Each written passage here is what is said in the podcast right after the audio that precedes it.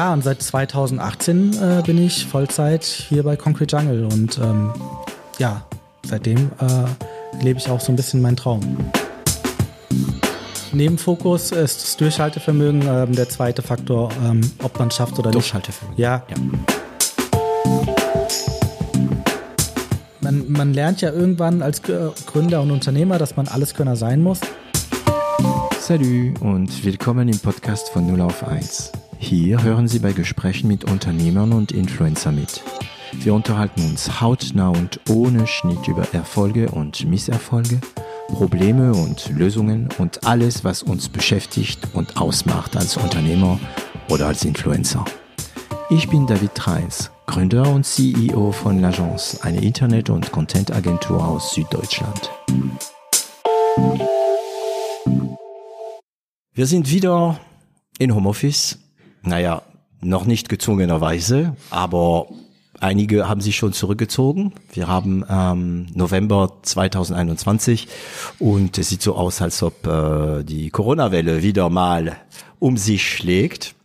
Deshalb haben wir wieder heute eine Folge in HQ Remote mit Daniel von Concrete Jungle.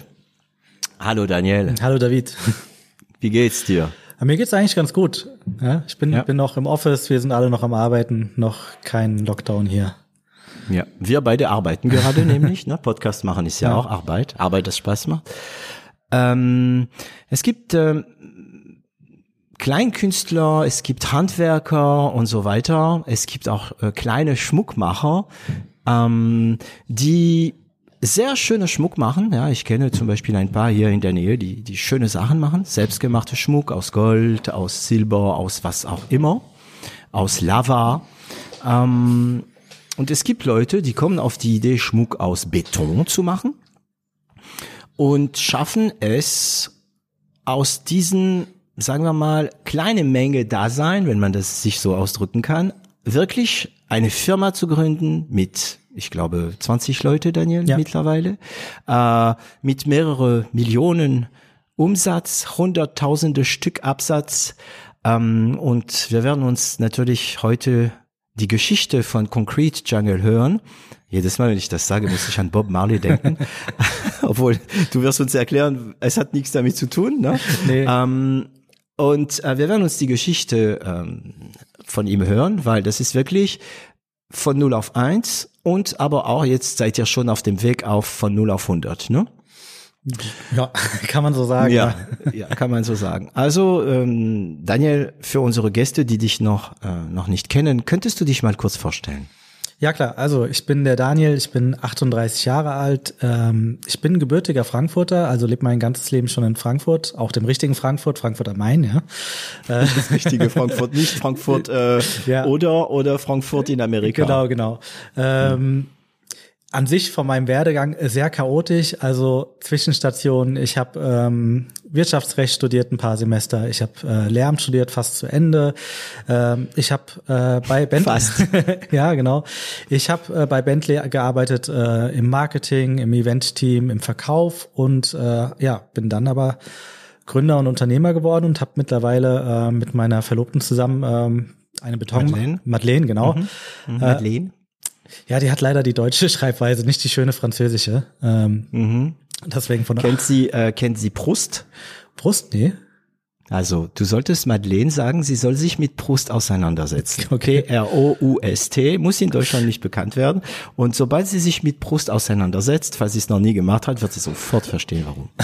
okay, alles klar. In Frankreich gibt es natürlich äh, äh, nämlich einen Ausdruck, den man sagt, äh, die Madeleine von Brust. Madeleine von Brust, okay. Ja.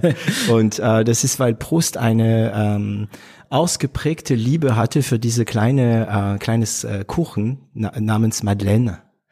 Und ähm, wenn man von der Madeleine von Proust, guten Tag, willkommen in diese kulturelle Sendung über Proust.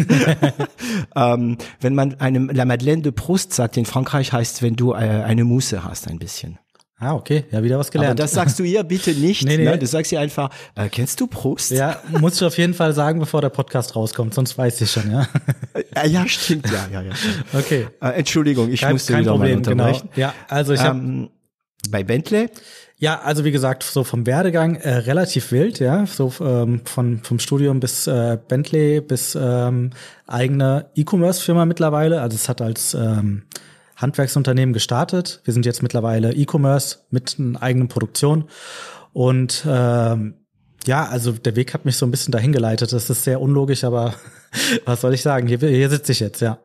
Mhm, mhm. Und ähm, kurz mal äh, kurz bedanken. Also dieses äh, diese Folge ist nicht gesponsert. Ne? 0 auf 1 wurde äh, noch nie gesponsert, aber trotzdem danke an Shopify, die äh, die dich uns gedroppt haben, ne? wenn ich das gut verstanden habe, weil ihr arbeitet ja auch mit Shopify, ne?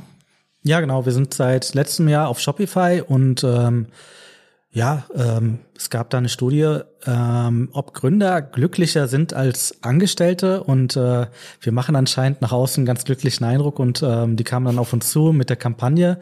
Die haben wir mhm. auch mit denen gedreht und ähm, da auch begleitend ähm, zu deren Umfrage quasi dann auch ähm, gesagt, wie es bei uns so ist und wie wir uns fühlen. Mhm. Und ähm, dann haben hat Shopify uns, glaube ich, euch vorgeschlagen, genau, dass wir einen okay. neuen Podcast Ja, machen. ja, das war eine witzige Geschichte. Es ging über Piabo, dann durch Shopify, äh, dann äh, zu uns.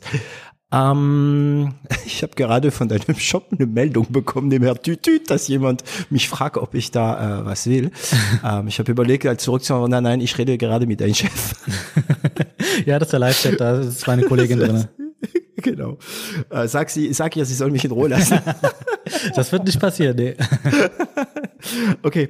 Ähm, gut, also du hast uns mal gleich mal von Anfang an ein kleines Paket da geschickt. Ähm, äh, ich habe nicht akustisch nicht so gut gehört. Was hast du fast fertig studiert? Äh, Lehramt, also Grundschullehramt Lehramt. tatsächlich. Ja, ja, ich habe auch schon als äh, Grundschullehrer gearbeitet, aber ähm, habe es dann nicht zu Ende gemacht. Unter anderem halt, weil ich auch so am Punkt war, mit Concrete Jungle dann eine Entscheidung zu treffen, ob ich das weitermache mhm. oder nicht. Und äh, ich war da kurz vorm Referendariat und ja, Referendariat ist eigentlich so, ähm, wer es ein bisschen ja, kennt oder Freunde das. hat, danach da mhm. nebenbei geht nicht mehr so viel. Und äh, deswegen habe ich es dann ganz kurz vorm Ende abgebrochen. Ja, Lehramt ist nämlich äh, hart. Ne? Ja. Also mh, mm, jemand, der mir nah ist oder sagen wir mal jemand, die mir nah ist, äh, arbeitet am Seminar und hat natürlich mit den Referendaren zu tun, Seminar Stuttgart. Und ähm, ja, das, da merkst du, die Referendare, die haben wirklich, aber du hast trotzdem mehr es schon geschafft, eine Firma zu, weil du sagst, da ist nicht viel daneben, aber irgendwie war das doch die Phase, oder? Ja, also so langsam, ähm, es hat sich ja bei uns so ein bisschen vom Hobby ähm, zum, zum, ja, zum Unternehmen entwickelt und wir haben das so ähm, als Hobby begonnen und irgendwann haben wir halt gearbeitet und das Hobby wurde immer größer und äh, dann haben wir das nebenbei aufgebaut. Ähm, aber irgendwann gab es halt einen Punkt, da musste man halt all in gehen. Im Nachhinein hätte ich den auch gern früher genutzt, aber mhm. ähm, da war das halt alles nicht mehr so kombinierbar. Und dann wusste ich auch, okay, wenn es jetzt wirklich weitergehen soll, dann muss der Fokus halt auf Concrete Jungle, auf das Startup und ich kann nicht nebenbei noch irgendwie ein Referendariat machen. Ich sag mal, mhm. Studium kannst du ja immer so ein bisschen schieben. Ich war jetzt auch nicht so der äh, fleißigste, beziehungsweise der, der gesagt hat, ich muss jetzt in sechs Semestern alles fertig machen. Ähm, mhm. Deswegen da habe ich immer ein bisschen geschoben, habe gesagt, okay, die ein oder andere Klausur kann ich ausfallen lassen, entweder fürs Feiern oder halt für Concrete Jungle. Ähm, und da, da ging das noch ganz gut nebenbei, aber an irgendeinem Punkt, da muss man sich dann entscheiden und sagen, okay, will, was will man jetzt genau? Und dann muss der Fokus dann da drauf. Und das war halt kurz im Referendariat, wo ich gemerkt habe, da muss ich mich jetzt entscheiden. Und also wir kommen noch auf die Geschichte äh, von Concrete Jungle, aber war damals schon sichtbar, dass Concrete Jungle, Concrete, ach, das wird wieder so die ganze Zeit, äh, dass Concrete Jungle so so erfolgreich werden könnte oder war das noch ein Risiko? Nee, das war ein Riesenrisiko und das war auch, also mhm. damals hätten wir das auch nicht gesehen. Ich glaube, wir sind äh, wie die meisten Selbstständigen, außer diejenigen, die halt schon einen riesen Gameplan haben, wir sind gestartet und äh, wir wären happy damit gewesen, dass wir uns beide damit finanzieren können und selbstständig sind und äh, das war, glaube ich, so damals so in den Köpfen drinne. Ähm, aber dadurch, dass wir unser ganzes privates Geld und alles, was wir durch die Jobs verdient haben, in Concrete Jungle gesteckt haben, hatten wir eigentlich privat kein Geld. Und Concrete Jungle, ich meine, wir haben ja wie gesagt die Produkte, also die ganzen Betonsachen selber produziert, das heißt, dafür waren ja Geräte notwendig, Materialien, äh, wir haben eigentlich alles reinvestiert. Und ähm, der Punkt dann vom Referendariat war schon so, auch in Kombination mit äh, einem KfW-Kredit, äh, Startgeld, um das Ganze anzustoßen. Wir haben ja eine Halle gemietet mit 400 Quadratmetern, mit, äh, ich glaube, 3000 Euro Miete im Monat. Das waren ja so Sachen, die hätten wir ja gar nicht bezahlen können an dem Punkt. Aber wir haben halt gesagt, okay, wenn wir es machen, dann machen wir es richtig und wir sind überzeugt davon. Und äh, es war natürlich ein riesen Commitment und auch ein sehr großer Druck, aber der hat schon geholfen, auch zu ja, das zu erkennen, dass man jetzt Vollgas geben muss, weil ansonsten hat man halt einiges in den Sand gesetzt. Jetzt nichts äh, lebensveränderndes, aber ich sag mal, ähm, ja, es waren glaube ich 80.000 Euro Kredit plus Aha. unsere private Zeit. Das waren ja auch schon zwei, drei Jahre. Ähm, da kann man halt nicht sagen, ja, ich schau mal, ob's klappt. Also da sind wir schon all in gegangen und auch vom Mindset her wirklich Vollgas gegeben. Also Erfolg oder Tod? Ja, Tod nicht. Ich finde das in Deutschland immer so ein bisschen blöd, dass man, äh, da nimmt man den Gründer, also den potenziellen Gründern immer so ein bisschen den Mut, das zu gründen, weil ich, ich sag mal in Deutschland, äh, ja, es gibt äh, schlimmere Fälle, wo man, glaube ich, äh, pleite gehen kann als in Deutschland. Äh, da wird man doch Oh mehr ja, oder weniger aufgefangen noch, ja. Also ich glaube, muss sich keiner das Leben nehmen danach. Nee, nee. Ähm, okay, ich muss das kurz zusammenfassen. Ähm, noch kurz, wie, wie kamst du zu Bentley? Ja, also wir haben ja Zeit heute, gell? Das ist ja schön. Ja, wir haben Zeit, wir haben Zeit. Es Ja. gibt ja solche Wettbewerbe, die bei 0 auf 1 Ja, ja, laufen. okay, weil das Ja, ist, äh, da habe ich mich äh, in anderen Gesprächen, da halte ich mich immer zurück, weil das, äh, ich hol, muss da immer so weit ausholen.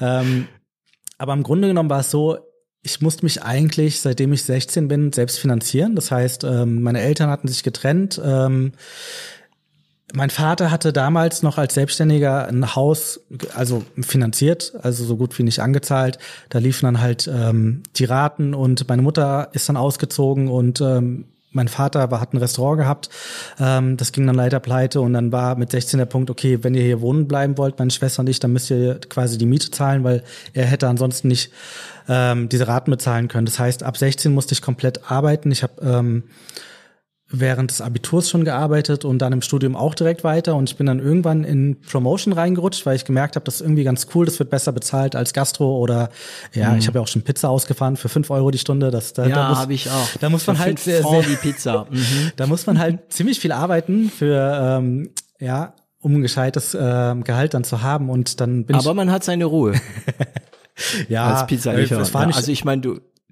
du bist allein, mit- also bei mir war das mit meinem Moped und Ja, dann ja. Äh, fährst du durch die Stadt. Also ich habe das gemacht, Ja, aber ja, egal. äh, total. Also mich. hat auch Spaß gemacht, aber fünf Euro die Stunde ist halt schwierig ich irgendwann, fünf, ja. fünf Franc pro Pizza. Ja, okay, okay. Das war aber am Ende kamst du so auch Ja. auf so, ja. Ja, das heißt dann irgendwann im Studium habe ich gemerkt, ich äh, würde gern, also ich brauche Geld und ich würde gerne auch äh, ein bisschen effektiver arbeiten und dann habe ich Promotion für mich entdeckt und habe dann ähm, bei Nintendo glaube ich angefangen, habe äh, mit, Yeah. mit ein paar Kindern äh, Wii gespielt und sowas und das wurde dann schon ein bisschen besser bezahlt, da war ich glaube ich bei 12 Euro die Stunde und ähm, dann äh, nach ein paar Jahren äh, habe ich den Promo-Job überhaupt gefunden und das war halt für Bentley und äh, das war das war der also der geilste äh, Studienjob, den es glaube ich gibt. Also wir haben da Events betreut mit Bentley-Kunden in Monaco, Mit Schweiz. Bentley. Ja ja.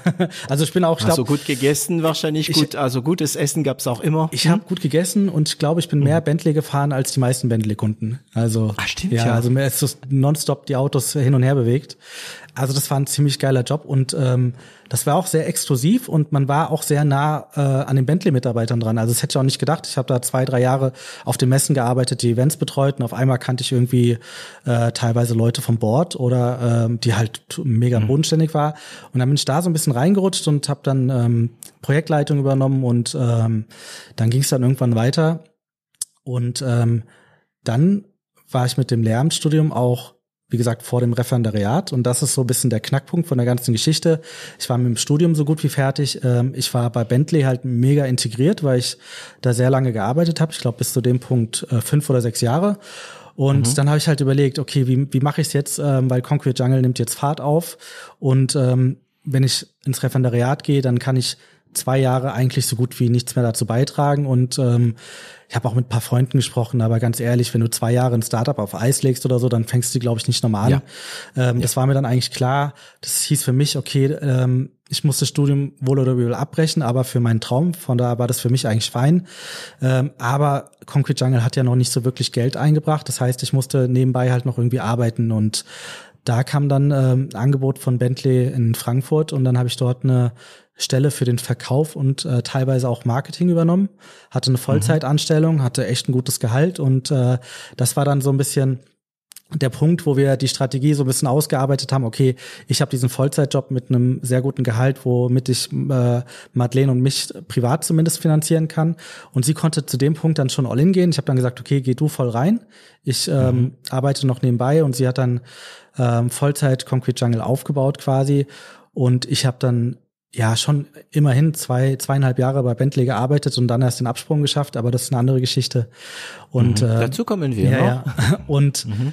ja, und seit 2018 äh, bin ich Vollzeit hier bei Concrete Jungle und ähm, ja, seitdem äh, lebe ich auch so ein bisschen meinen Traum.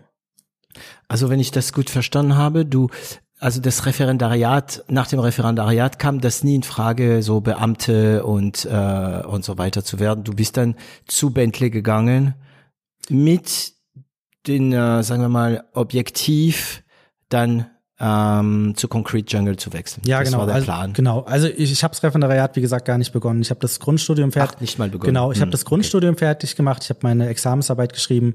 Ähm, dann hätte ich ins Referendariat gemusst und äh, danach arbeitest du quasi als Lehrer ganz normal und wirst auch irgendwann ja. verbeamtet. Ich habe ja Grundschullehramt studiert. Für, für, mich standen eh alle Türen offen. Jede Schule wollte mich haben, weil es gibt keine Männer als Grundschullehrer. Na klar. Ähm, ja, aber da habe ich dann quasi die Abzweigung genommen und habe gesagt, okay, ähm, das, äh, ich will einen Weg finden, wie ich Concrete Jungle noch weitermachen kann. Aber damals war Concrete Jungle so klein, dass ähm, das nicht funktioniert hätte, ähm, ohne Kapital da weiterzumachen. Vielleicht mit mhm. einem höheren Kredit, so im Nachhinein wäre ich auch gern früher all in gegangen, hätte diese Stelle bei Bentley vielleicht nicht angenommen mit dem Wissen von heute, aber das ist immer leicht gesagt, finde ich, so im Nachhinein. Mhm. So ein mhm. bisschen den, den sicheren Weg dann ähm, gewählt gehabt. Wie alt warst du in 2018, als du den Absprung gemacht hast? Ähm, Damit ich so ein bisschen platzieren kann. Ja, da war ich 34. Okay. Hm. Okay. Ja, da ist man schon also ich meine, mit 40 wird der Schwabe äh, gescheit, ähm, aber mit in dem Alter, da mit 34 ist man schon einigermaßen fit. Man hat so seine seine Erfahrungen.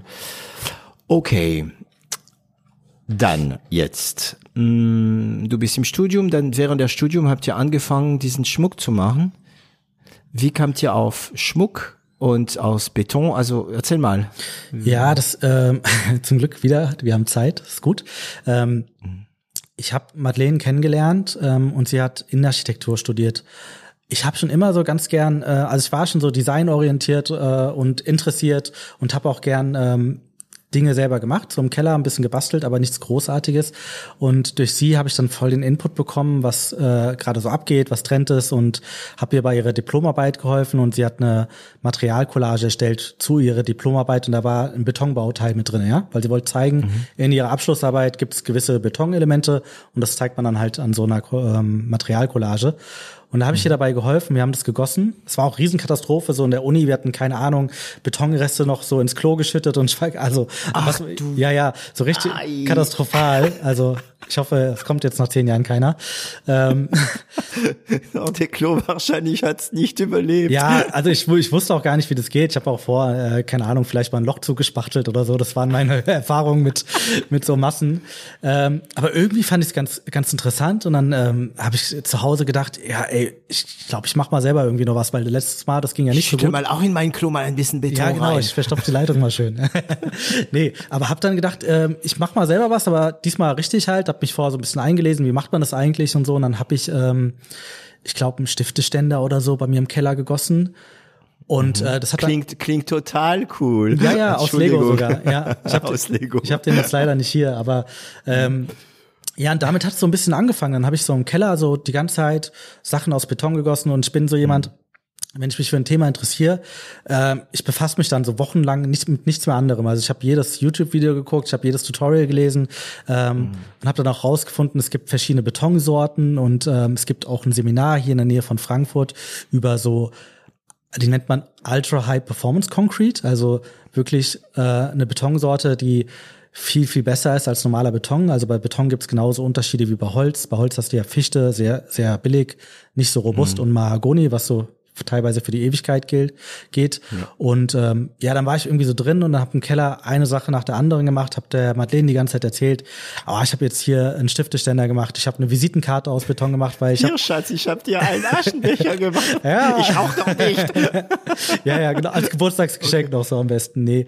Ähm, ja, und dann hat das so ein bisschen angefangen und ich habe immer mehr gemacht und sie kam dann irgendwann runter und meinte oh krass, eine Visitenkarte, ein Millimeter Stärke, ähm, das ist über, aus Beton. Aus Beton, genau. Das, so weit war ich dann dem Punkt mit Carbonfasern und äh, so ein bisschen anderen Kram, wo ich mich eingelesen Moment. hatte. Ja. Wie lange hat, also ich meine zwischen den ersten äh, Stift, äh, wie heißt, wie hast du das? Stifteständer, Stift, ja. Stiftestände aus Beton, der wahrscheinlich total so wie aus der Grundschule aussah. Nein, der sah geil aus.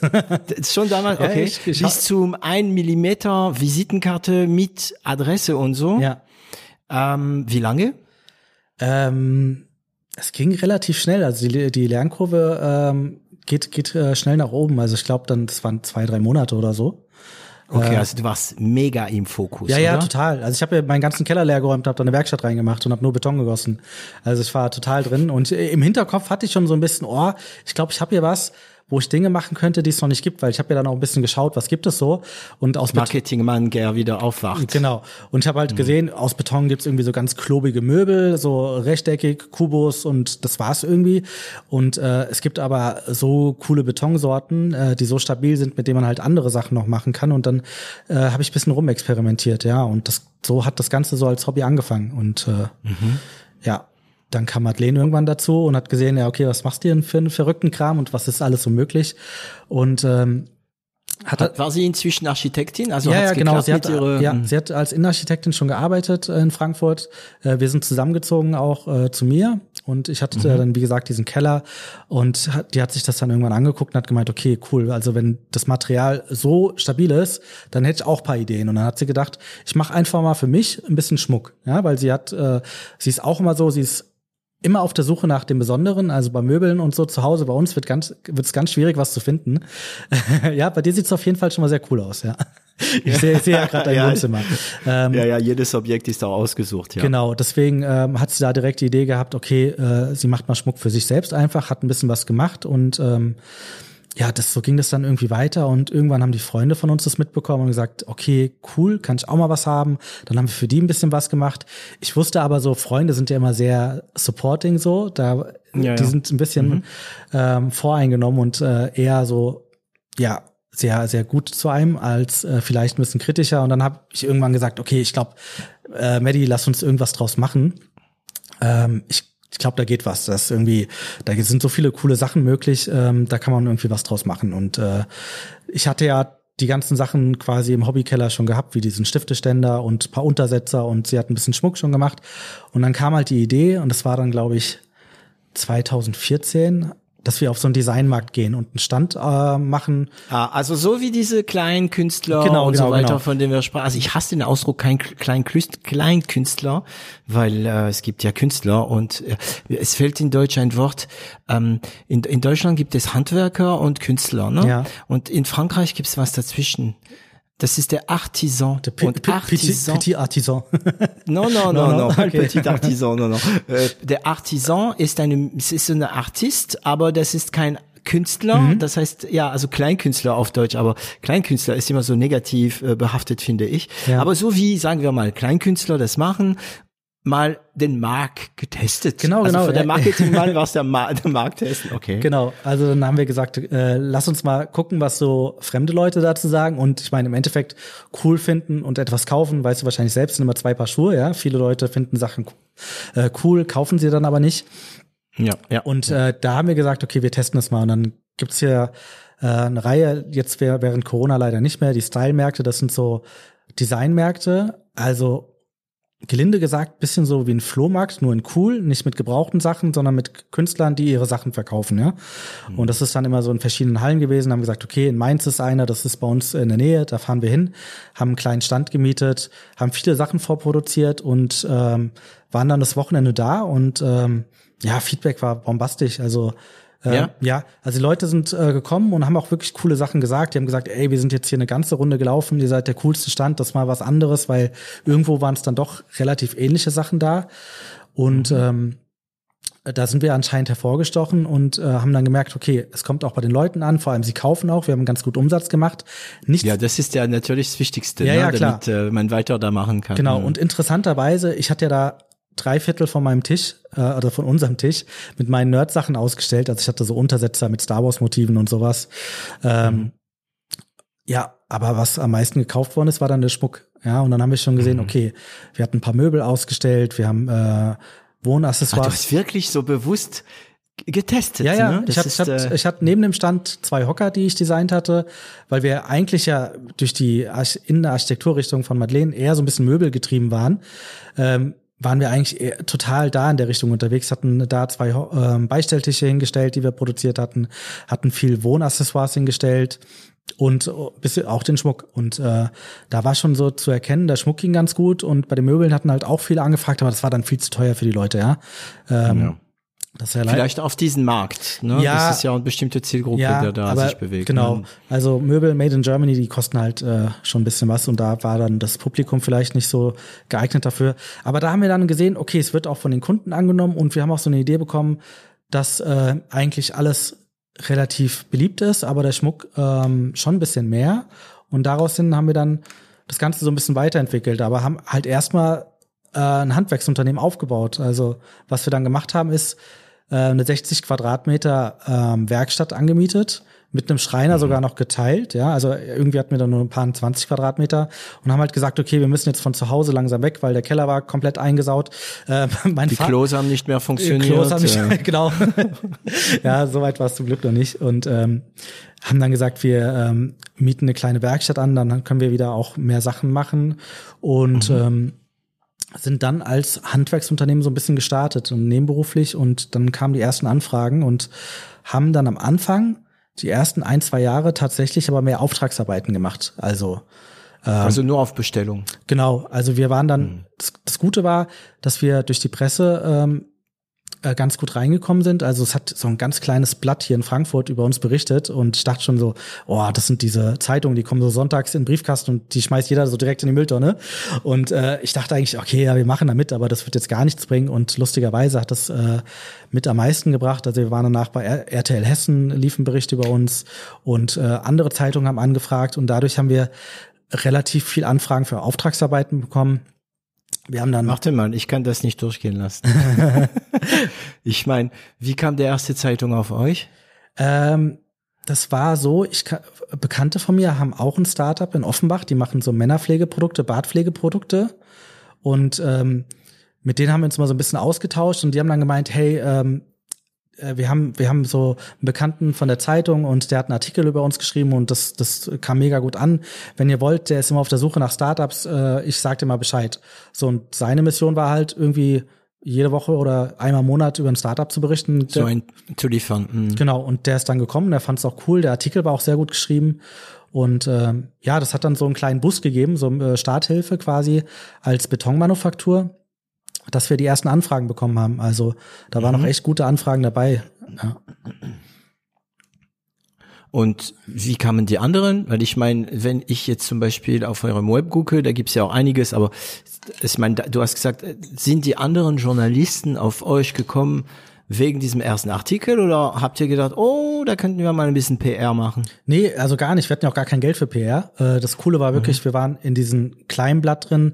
Dann kam äh, die FAZ, die Frankfurter Rundschau. Dann noch, von selbst. Von selbst, ja, ja, die haben uns alle angefragt. Dann RTL Hessen hat äh, den äh, Bericht gedreht.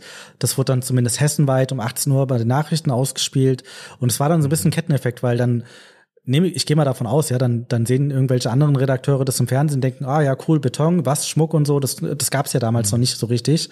Äh, das war dann eine, eine, coole Story halt, um mal was Neues zu haben. Und ähm, genau. Das wäre meine Frage gewesen, ja. Ja. Ich, ich hätte gefragt, wie analysierst du das? Weil ähm, manche kommen, also manche kommen einmal in der Zeitung und ähm, in einen so kleinen lokalen Zeitung und das macht ja keine Wellen. Ähm, warum es bei euch Wellen gemacht hat, die Frage hast du jetzt beantwortet, ne? Ähm, das hat es noch nicht gegeben. Das war ja mal was, ja, und Schmuck ist ja auch für jeden. Ja, genau. Also wie gesagt, es war ja nicht nur Schmuck, aber wir haben ja auch die anderen Sachen, mhm. die wir aus Beton gemacht haben, die hat man in der Form auch noch nicht gesehen. Also wir waren auch, ich glaube, bis heute sind wir auch die einzigen, die diese Visitenkarten herstellen können. Ähm, also Visitenkarten ist schon heftig. Ja, ja, also wirklich. Und die gehen nicht kaputt, nee, also die nee, brechen nicht. Nee. Also ich habe dann auch immer auf den Messen die fallen lassen auf dem Boden. Die Leute haben dann immer ganz lustig geguckt. Also ein Millimeter Stärke. Ähm, das heißt, das war schon was ganz Neues auf einem Level halt, was man so noch nicht kannte. Und ähm, das hat einen ganz guten Ketteneffekt gegeben. Ich muss aber auch sagen, es hat schon geholfen, aber es war jetzt kein Gamechanger. So, das hat uns ein bisschen ah, es hat uns für ein Boost und dann ging es wieder genau, runter. Also so ist ja bei allem die Freunde, von denen ich gerade gesprochen habe mit den Bartpflegeprodukten, die waren auch bei Höhle der Löwen zum Beispiel, die haben auch gemeint, äh, Riesenpeak danach, aber nach einem halben Jahr äh, ist quasi wie vorher, ja. Da musst du halt gucken, was du aus dem Schwung machst, ob du den ein bisschen mitnimmst oder ob du halt wieder auf dem Stand von vorher bleibst. Und ja, ja, also ja, ich, ich, ich, ich bejahe nur, weil es interessiert mich brennend, was jetzt kommt noch. Du, du meinst so ein Peak und dann, wie, man sollte die Welle nehmen. Aber ja, ja, genau. Habt ihr das gemacht? Also in der Form, wie man es machen konnte, denke ich schon, weil wir haben ähm, danach ziemlich viele Anfragen bekommen für Auftragsarbeiten, haben äh, die gemacht, haben die natürlich auch versucht, so gut wie möglich ähm, herzustellen, weil ich meine, Handwerksunternehmen waren wir zwar, aber keiner von uns war irgendwie jetzt gelernter Schreiner oder so. Da haben wir uns ein bisschen Hilfe genommen und haben die Aufträge auch ziemlich cool gemacht und danach direkt halt Portfolio aufgebaut. Also wir haben auf die Webseite, also die Webseite auch sehr portfoliolastig darstellen lassen und ähm, alles direkt reingehauen und äh, die Projekte halt ähm, also mit jedem Projekt dann geworben und dann hat sich aus diesen äh, Referenzen auch ein bisschen was entwickelt, ja, weil dann hatten wir irgendwann drei, vier Kaffeetheken gemacht. Wir hatten Küchenplatten für ähm, private Wohnungen gemacht, also Betonarbeitsplatten hm. und ähm, haben uns aus diesem ersten Schwung Portfolio aufgebaut und ganz gute Referenzen. Wir hatten ja auch zum anderen, also zum einen auch für die Frankfurt School of Finance, das ist hier eine größere private Uni im Foyerbereich, ähm, eine 1,50 Meter mal 1,50 Meter Fliese herstellen, also hergestellt, für die in der Auftragsarbeit mit einer Prägung. Und äh, das war auch ganz lustig, weil die kamen auf uns zu nach dem Artikel und haben gemeint, ja, äh, könnt ihr auch eine zwei Meter oder drei Meter mal drei Meter Fliese machen? Ich habe gesagt, ja, also traue ich mir zu. Und ähm, dann hast du dir zugetraut oder hast du gesagt, dass du dir das zutraust. ja, das zweite, ja. ja. Fake it until you make nee, it. also ich meine, klar, ich hab, war schon selbstbewusst und dachte, ich schaff das, aber ich meine, ich habe es noch nie gemacht, woher soll ich das wissen? Ähm, mhm. Aber mhm. ich habe die Challenge auch so ein bisschen geliebt und äh, äh, das war dann so, der hat gemeint, okay, geil, er möchte so eine richtig imposante Fliese haben im Eingangsbereich und äh, dann hat der Fliesenleger aber so ein bisschen abgewunken, hat gemeint, also sowas äh, verlegt er nicht, da nimmt er keine Haftung für. Und dann haben wir uns auf 1,50 Meter mal 1,50 Meter geeinigt, aber ich denke, es war trotzdem noch die größte Fliese, einzelne Fliese, die er verlegt mhm. hat. Ähm, ja, und die ist heute immer noch da. Das ist äh, ganz cool. Und äh, dadurch ähm, ging es halt so ein bisschen los, dass man halt gesehen hat, okay, wir haben außergewöhnliche Sachen im Portfolio für auch äh, gute Kunden. Und das hat uns auf jeden Fall, so haben wir den Schwung mitgenommen und ähm, diese Handwerkssparte halt am Anfang so ein bisschen ausgebaut. Das finde ich echt äh, super interessant, weil immer wieder habe ich jetzt hier Leute, ähm, die erste, die mir immer einfällt, äh, ist die Lena Jüngst, ähm, die eine Schnapsidee haben. also ich meine, du hast bestimmt gehört, das ist eine Schnapsidee, oder? Ja, nonstop von allen, ja. von Eltern, ja, von genau, Freunden. Ja. genau, genau. Und ähm, das verbunden immer ähm, mit dem, also Lena Jüngst von Air Up, ne, diese Flasche. Ich, ähm, und ich meine, äh, Tesla war ja auch eine Schnapsidee, wenn man so nimmt. Ne? Das ist immer im Auge des Betrachter. Ähm, und die dann doch zeigen, dass, äh, es, dass es keine Schnapsideen sind. Ne? Weil Beton aus Schmuck, ja, gut, super. Äh, äh, Beton aus Schmuck. das wird teuer. Schmuck aus Beton. Ähm, ähm, und dann die dann doch den Erfolg damit schaffen, weil es doch was außergewöhnlich ist, aber ähm, nicht jede Idee bringt zum Erfolg. Also nicht jede gute Idee, weil uns ist klar, das war eine gute Idee, das war keine Schnapsidee. Mhm. Aber nicht jede gute Idee bringt Erfolg. Das heißt, der Erfolg ist, also die Idee ist fünf Prozent. Weil ich meine, jeder kann eine gute Idee haben. Mhm. Jeder. Na, jeder hat, also ich glaube, dass wir alle in unserem Leben mindestens eine Million Dollar Idee gehabt haben. Mhm. Aber wer geht in seine Garage, wochenlang, monatelang und bastelt und ist im Fokus und geht auf einem, auf einem Seminar, investiert in einem Seminar und probiert und macht kaputt und macht oh ja, viel zu und so viel weiter. kaputt gegangen, ja. Genau, genau, genau. Und das ist ja mal wieder, aber ich finde es immer schön, wenn man solche Ideen hat, die dann Erfolg bringen. Ähm, also, Bevor ich dich wieder mal unterbrochen habe, Nee, ich rede ein bisschen, ja, ähm, ich rede ein bisschen länger, weil ich weiß nämlich nicht mehr, wo wir waren. Ähm, doch, also da kamen die ersten Aufträge und ähm, aber ihr wart noch nicht fokussiert auf Schmuck. Schmuck war nur eine Möglichkeit. Ja, also Und das war nach dem Markt, nach diesem Markt, Ja. wo ihr doch wahrgenommen hattet, dass der Schmuck schon gut läuft. Ja, also ich muss auch sagen, das war auch so ein bisschen, was uns fast das Genick gebrochen hätte. Wir waren am Anfang sehr breit. Also der, die Idee war ja, okay, wir machen was draus, wir machen irgendwie ein Business draus. Aber dadurch, dass keiner von uns vorher gegründet hat oder irgendwie wusste, wie, wie geht man das Ganze jetzt strategisch an, ähm, haben wir sehr viel probiert. Also wir haben dann die Möbel gemacht, wir haben Auftragsarbeiten gemacht, wir haben ähm, auch kleine Sachen gemacht, also zum Beispiel für Grundsteinlegungen so kleine Bausteine, wo Schlüssel mit eingegossen war, also querbeet und irgendwie dann auch den Schmuck. Und wir haben dann eine Zeit lang total den Fokus verloren, weil irgendwie alle sind auf uns zugekommen und hatten irgendwelche Ideen für Aufträge und wir haben immer gesagt, ja, machen wir, können wir machen, äh, können Habt wir ihr alles genommen, was Ja, mit, das- das also war- alles mitgenommen, was geht, ne? Am Anfang schon, weil wir mussten und äh, Geld gebraucht haben, aber irgendwann kamen dann richtig große Anfragen äh, rein und das war auch so ein Schlüsselmoment, wo, wo wir uns dagegen entschieden haben, wo ich gesagt habe, okay, zum Glück haben wir das damals nicht gemacht. Also der größte Stiftehersteller in Deutschland kam auf uns zu und hat gemeint, er möchte einen Betonstift haben, ja. Also einen Stift mit, mit der Außenhülle aus Beton, ja. Und äh, wir haben dann gedacht, okay, du hörst erstmal so einen riesen äh, Namen und der kommt auf dich zu als Zwei-Mann-Betrieb oder Mann-Frau-Betrieb. Ja. Und ähm, die haben natürlich nach Zahlen angefragt. Das war so life-changing für uns. Wir haben gesagt, okay, wenn wir diesen Auftrag bekommen, dann sind wir durch. Dann, äh, dann haben wir es geschafft. Ja, das waren äh, Volumen äh, mehrere Millionen direkt, also mehr als wir jetzt auch machen an Umsatz wäre das direkt gewesen. Ja, weil, ja, mhm. er hat jetzt auch für euch den Vertrieb übernommen sogar, ne? Ja, ja, Dadurch. genau. Also ich meine, ja, ja.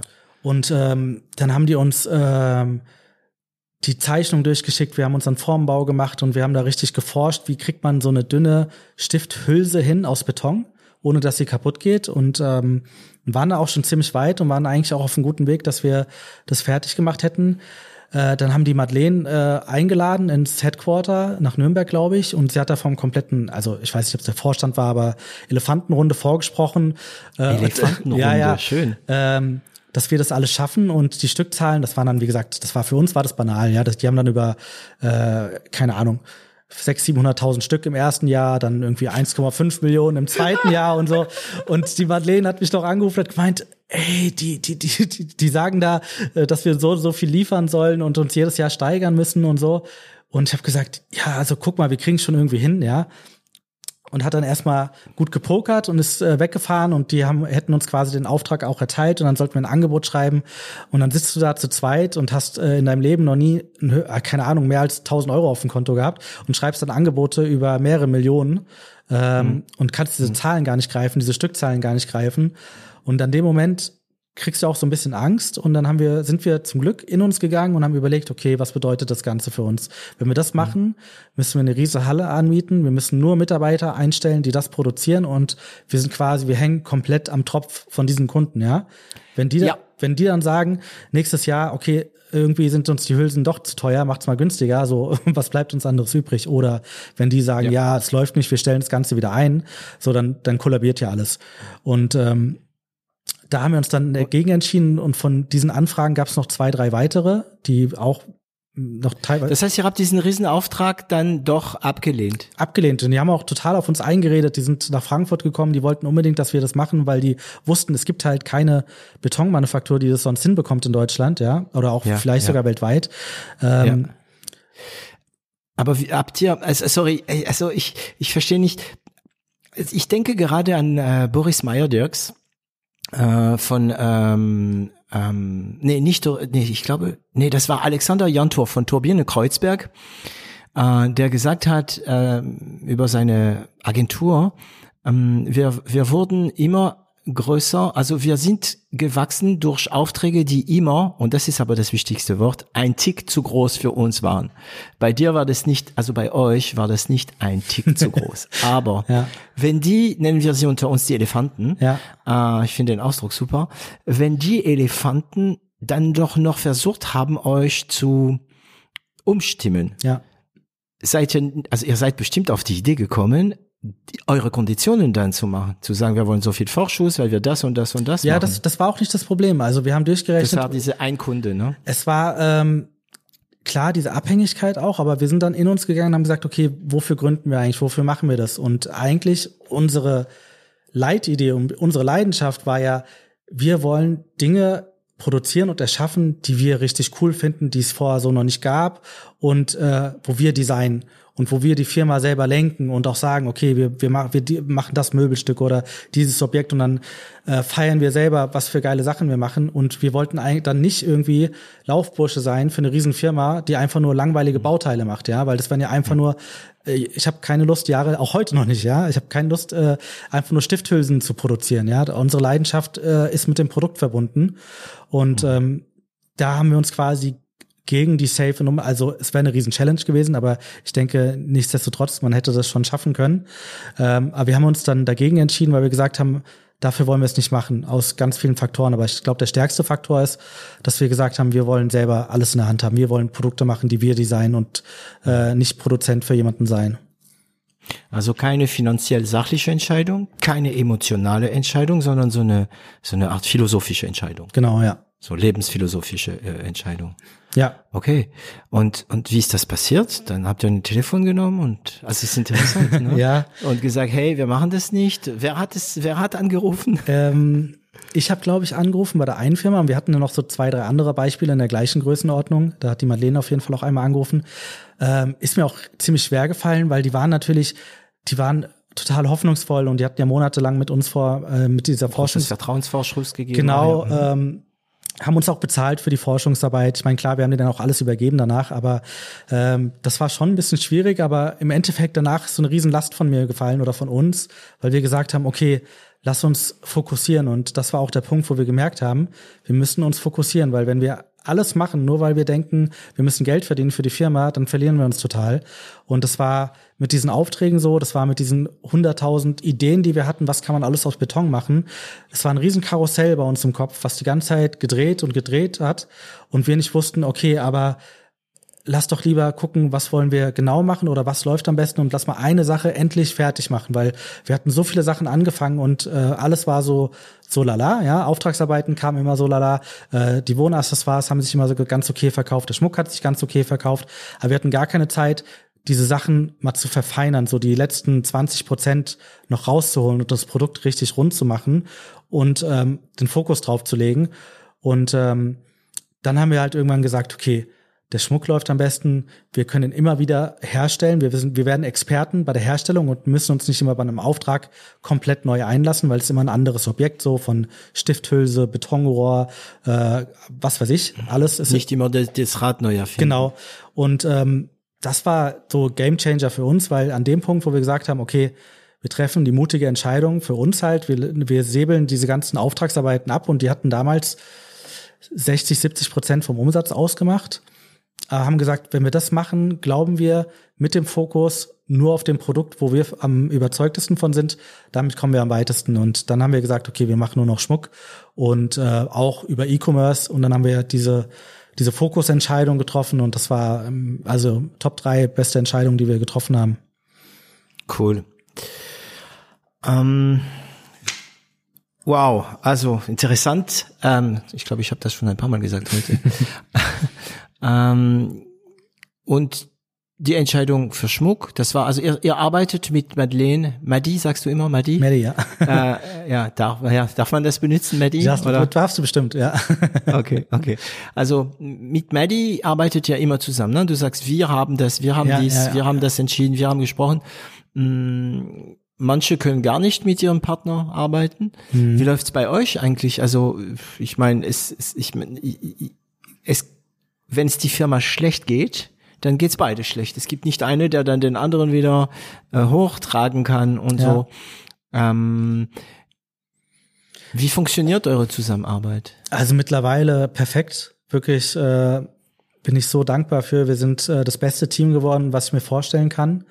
Und es hat auch unsere Privat, unsere Beziehung auf ein Level gehoben. Ähm, ich weiß nicht, wie es sonst dazu zustande gekommen wäre. Ähm, es liegt ein bisschen daran, dass die ersten Jahre ziemlich hart waren und wir quasi vor Prüfungen gestellt worden sind mit der Firma in der Beziehung, ähm, die wir gerade so hinbekommen haben. Und ich glaube, jeder kennt es irgendwie. Erst in richtig, richtig schwierigen Situationen sieht man irgendwie, ob die Freundschaft oder die Beziehung die Kraft dafür hat und die Stabilität, das zu überwinden, ja. Mhm. Und ähm, vor diesen Situationen wurden wir gezwungenermaßen mit Concrete Jungle paar Mal gestellt und wir waren beide komplett am Ende und keiner konnte einen irgendwie aufbauen. Und ähm, es war wirklich so auf Messerschneide und ähm, ja, die Beziehung wäre auch fast auseinandergegangen. Aber dadurch, dass wir irgendwie gesagt haben, okay, äh, wir raufen uns zusammen und wir fahren beide in dieselbe Richtung und wir ähm, kriegen das alles hin mit der Firma, mit unserer Beziehung, haben wir es dann geschafft, das Ganze so zu drehen, dass aus, aus diesem Pain, den wir so zusammen durchlitten haben, ähm, ja eine unheimliche Stärke gewachsen ist. Also wo ich das Gefühl habe, also jetzt muss schon Orkan kommen oder eine Naturkatastrophe, um uns irgendwie auseinanderzubringen, äh, als Team zumindest und auch ähm, als Partner dass ich äh, jetzt hier, wie ich so sitze, sagen kann, okay, beste ever, aber der Weg dahin, der war der schlimmste ever, ja. Das äh, mhm. muss man sich halt immer so vor Augen führen. Aber ich denke so, wenn man seine Beziehung aufs Extremste testen will, dann sollte man zusammenarbeiten, ja. Weil viele immer Angst haben davor und immer von meinen Freunden, die sagen, oh, ich könnte nie mit meinem Partner arbeiten, richtige Katastrophe. Ich kann das schon so ein bisschen verstehen und das bringt auf jeden Fall auch ein bisschen Nachteile mit sich, wenn man ähm, privat und auf der Arbeit auch ähm, die ganze Zeit zusammen ist, aber auch mega viel Vorteile. Und, das äh, hat ein Wahnsinns auch im gleichen Interessenzentrum. Ne? Da ja. heißt, es gibt keine dumme Bemerkung, wenn du abends über die Arbeit sprichst. nee, wir verbieten uns das eher gegenseitig. Müsste, ah, ja, ja, okay. ja, ja, klar. Also ähm, ich sag mal so, es man trägt die Arbeit ja mit, äh, mit bis ins Bett, so kurz vorm Augen zu machen. Das haben wir schon geschafft, dass wir im Bett zumindest nicht mehr drüber reden. Aber wir müssen uns noch ein bisschen rückwärts. oh, sorry, warte mal, Kopfkino. ja, nee, nee, nee, nicht so, nicht so. Entschuldigung. Das ja, da kommt der Franzose in dir durch, ja. ja, ja, genau, der greift wieder ja. zurück. Äh, ähm, okay, also ich habe ich hab so eine Theorie. Ähm, Guten Tag und willkommen bei die psychologische Folge von 0 auf 1 über Paaren. Ich habe so eine Theorie, dass ähm, wenn man so eine schwere Zeit hat in eine Beziehung, also auch auch Freundschaft, ich bin ein großen großen Anhänger von Männerfreundschaften und so weiter, ähm, dass es gibt ja diese Zeiten, ne? Und ich bin fast überzeugt, dass eine Trennung eine Entscheidung ist für einen Moment und zwar, ja, jetzt geht's uns schlecht. Ähm, man vergisst, also gut, wenn es dir seit Jahren schlecht geht, dann ist es eine andere Geschichte. Aber wenn es so eine Phase gibt, wo es äh, eine Beziehung super schlecht geht und man sagt, okay, ich höre auf, das ist man denkt, man hat nicht in dieser Moment diese Fähigkeit zu sagen, ah ja, achte, warte mal, ähm, das wird sich legen. Mhm. Ja, und dieses, das wird sich legen, halte ich als ähm, Binationaler ähm, für sehr deutsch, diese Fähigkeit äh, zu sagen, ja, warten wir es mal ab, es wird sich legen, man gewöhnt sich ja dran. Und das gehört dann in die Vergangenheit. Gibt es ein sehr schönes Lied von Leo Ferret, ähm, die heißt Avec le temps, äh, mit der Zeit, ne? und das fängt so an, mit der Zeit geht alles, wirklich alles weg. Ähm, und, und dann, wie du sagst, dann sind es, natürlich sind es dumme Sprüche klopfen, was wir da machen, aber es ist so, dann ist man stärker. Ja, ja. Sehe ich auch so. Also ich denke, ähm, Nebenfokus ist das Durchhaltevermögen ähm, der zweite Faktor, ähm, ob man schafft oder nicht. Durchhaltevermögen. Ja, ja, also weil es ist halt ähm, in den seltensten Fällen so, dass man irgendwas gründet oder macht. Also es gibt natürlich Glückspilze, bei denen haut alles hin und vielleicht nach einem Jahr oder so äh, sagen die, okay, ich habe es geschafft. Aber ich sag mal in der Regel ist es schon so, es ist ein sehr zäher Prozess und äh, man muss da durch schwierige Phasen und man muss halt durchhalten. Und äh, mit dem Glauben und dem Mindset, äh, denke ich, äh, muss man dann schauen, dass, wir, dass man da durchkommt und die Zeit halt übersteht. Und dann ist es so ein bisschen, wie du sagst, dann wird es auch schon, ja, wenn man das mit anderen äh, Komponenten zusammenbringt, wie Fokus und Leidenschaft. Ja, man muss, der Lateinisch sagt das jetzt, das ist interessant. Man muss manchmal wirklich durch seine momentane Emotion durch Ja, man kann sie rauslassen und so, aber ähm, also ich meine, man, man kann sie aussprechen, man kann sie ausschreien oder was auch immer du machst, ne? Aber man muss manchmal durch diese punktuelle Emotion durch, um wieder in ruhiges, also ruhige Gewässer gibt's manchmal. äh, bei, bei euch wahrscheinlich nicht durch die Firma und so, also aber in ruhige Gewässer kommen, ne? Also ähm, ähm, okay, wann weißt du noch in welches Jahr das war mit den Elefanten? Ähm, lass mich überlegen, da bin ich mal so ganz schlecht dran. Ich würde sagen, entweder zwei, ich glaube 2017. Müsste. Also vor der Absprung von dir. Ja, ja, klar. Also Okay. das auf jeden Fall. Ähm, Mhm. Danach hatten wir uns, Also- als ich dann voll eingestiegen äh, bin, da hatten wir uns ja schon fokussiert. Hm. Also 2017 kam, also interessanterweise waren die Elefanten ähm, ein Auslöser für ein Pivot. Ja, kann man so Zu sagen. sagen, okay, wir gehen nur noch in der Richtung, also ist nicht wirklich ein Pivot, ihr habt keinen Richtungswechsel genommen, vorgenommen, aber nur noch Schmuck. Ähm, natürlich, also die Gedanke, äh, die Gedanke, oh Gott, vielleicht verpassen wir was, war da oder nicht? Nee, gar nicht, weil ich meine, wir haben ja ähm, den Wunsch 70%. gehabt, den Wunsch gehabt, ähm, uns selbstständig zu machen, um nicht mehr im Angestelltenverhältnis zu sein, weil wir gesehen haben, die, also die Medi hatte total beschissene Jobs gehabt. Ähm, und ich war jetzt auch gerade, also ich war nicht der geborene Lehrer, das war nicht meine Bestimmung, dass ich äh, Lehrer werde. Das hat sich auch so ein bisschen ergeben, dass ich gesagt habe, das kann ich mir noch so einigermaßen vorstellen, aber ich war auch noch komplett auf der Suche, so nach dem, was ich machen will. Und ähm, dann mit dieser Elefantenrunde quasi in die Zukunft gedacht, okay, wie sehe ich mich denn dann dort, ja, wenn wir das annehmen, dann bin ich in irgendeiner Halle, äh, wir produzieren diese Hülsen, äh, ist es das, was ich mir vorstellen kann. Ich habe mir das Bild aus oder wir haben uns dieses Bild ausgemalt und äh, das Bild hat uns gar nicht glücklich gemacht, eher im Gegenteil. Und dann war klar, aus dem Grund haben wir uns nicht selbstständig gemacht oder in die, also wir wollen nicht darauf hin, hinarbeiten, dass wir zu diesem Bild kommen. Und äh, deswegen, nachdem wir die Entscheidung getroffen haben, bis heute 100 Prozent äh, richtig und kein Zweifel gehabt. Okay, Entscheidung fiel. Wie ging es dann weiter?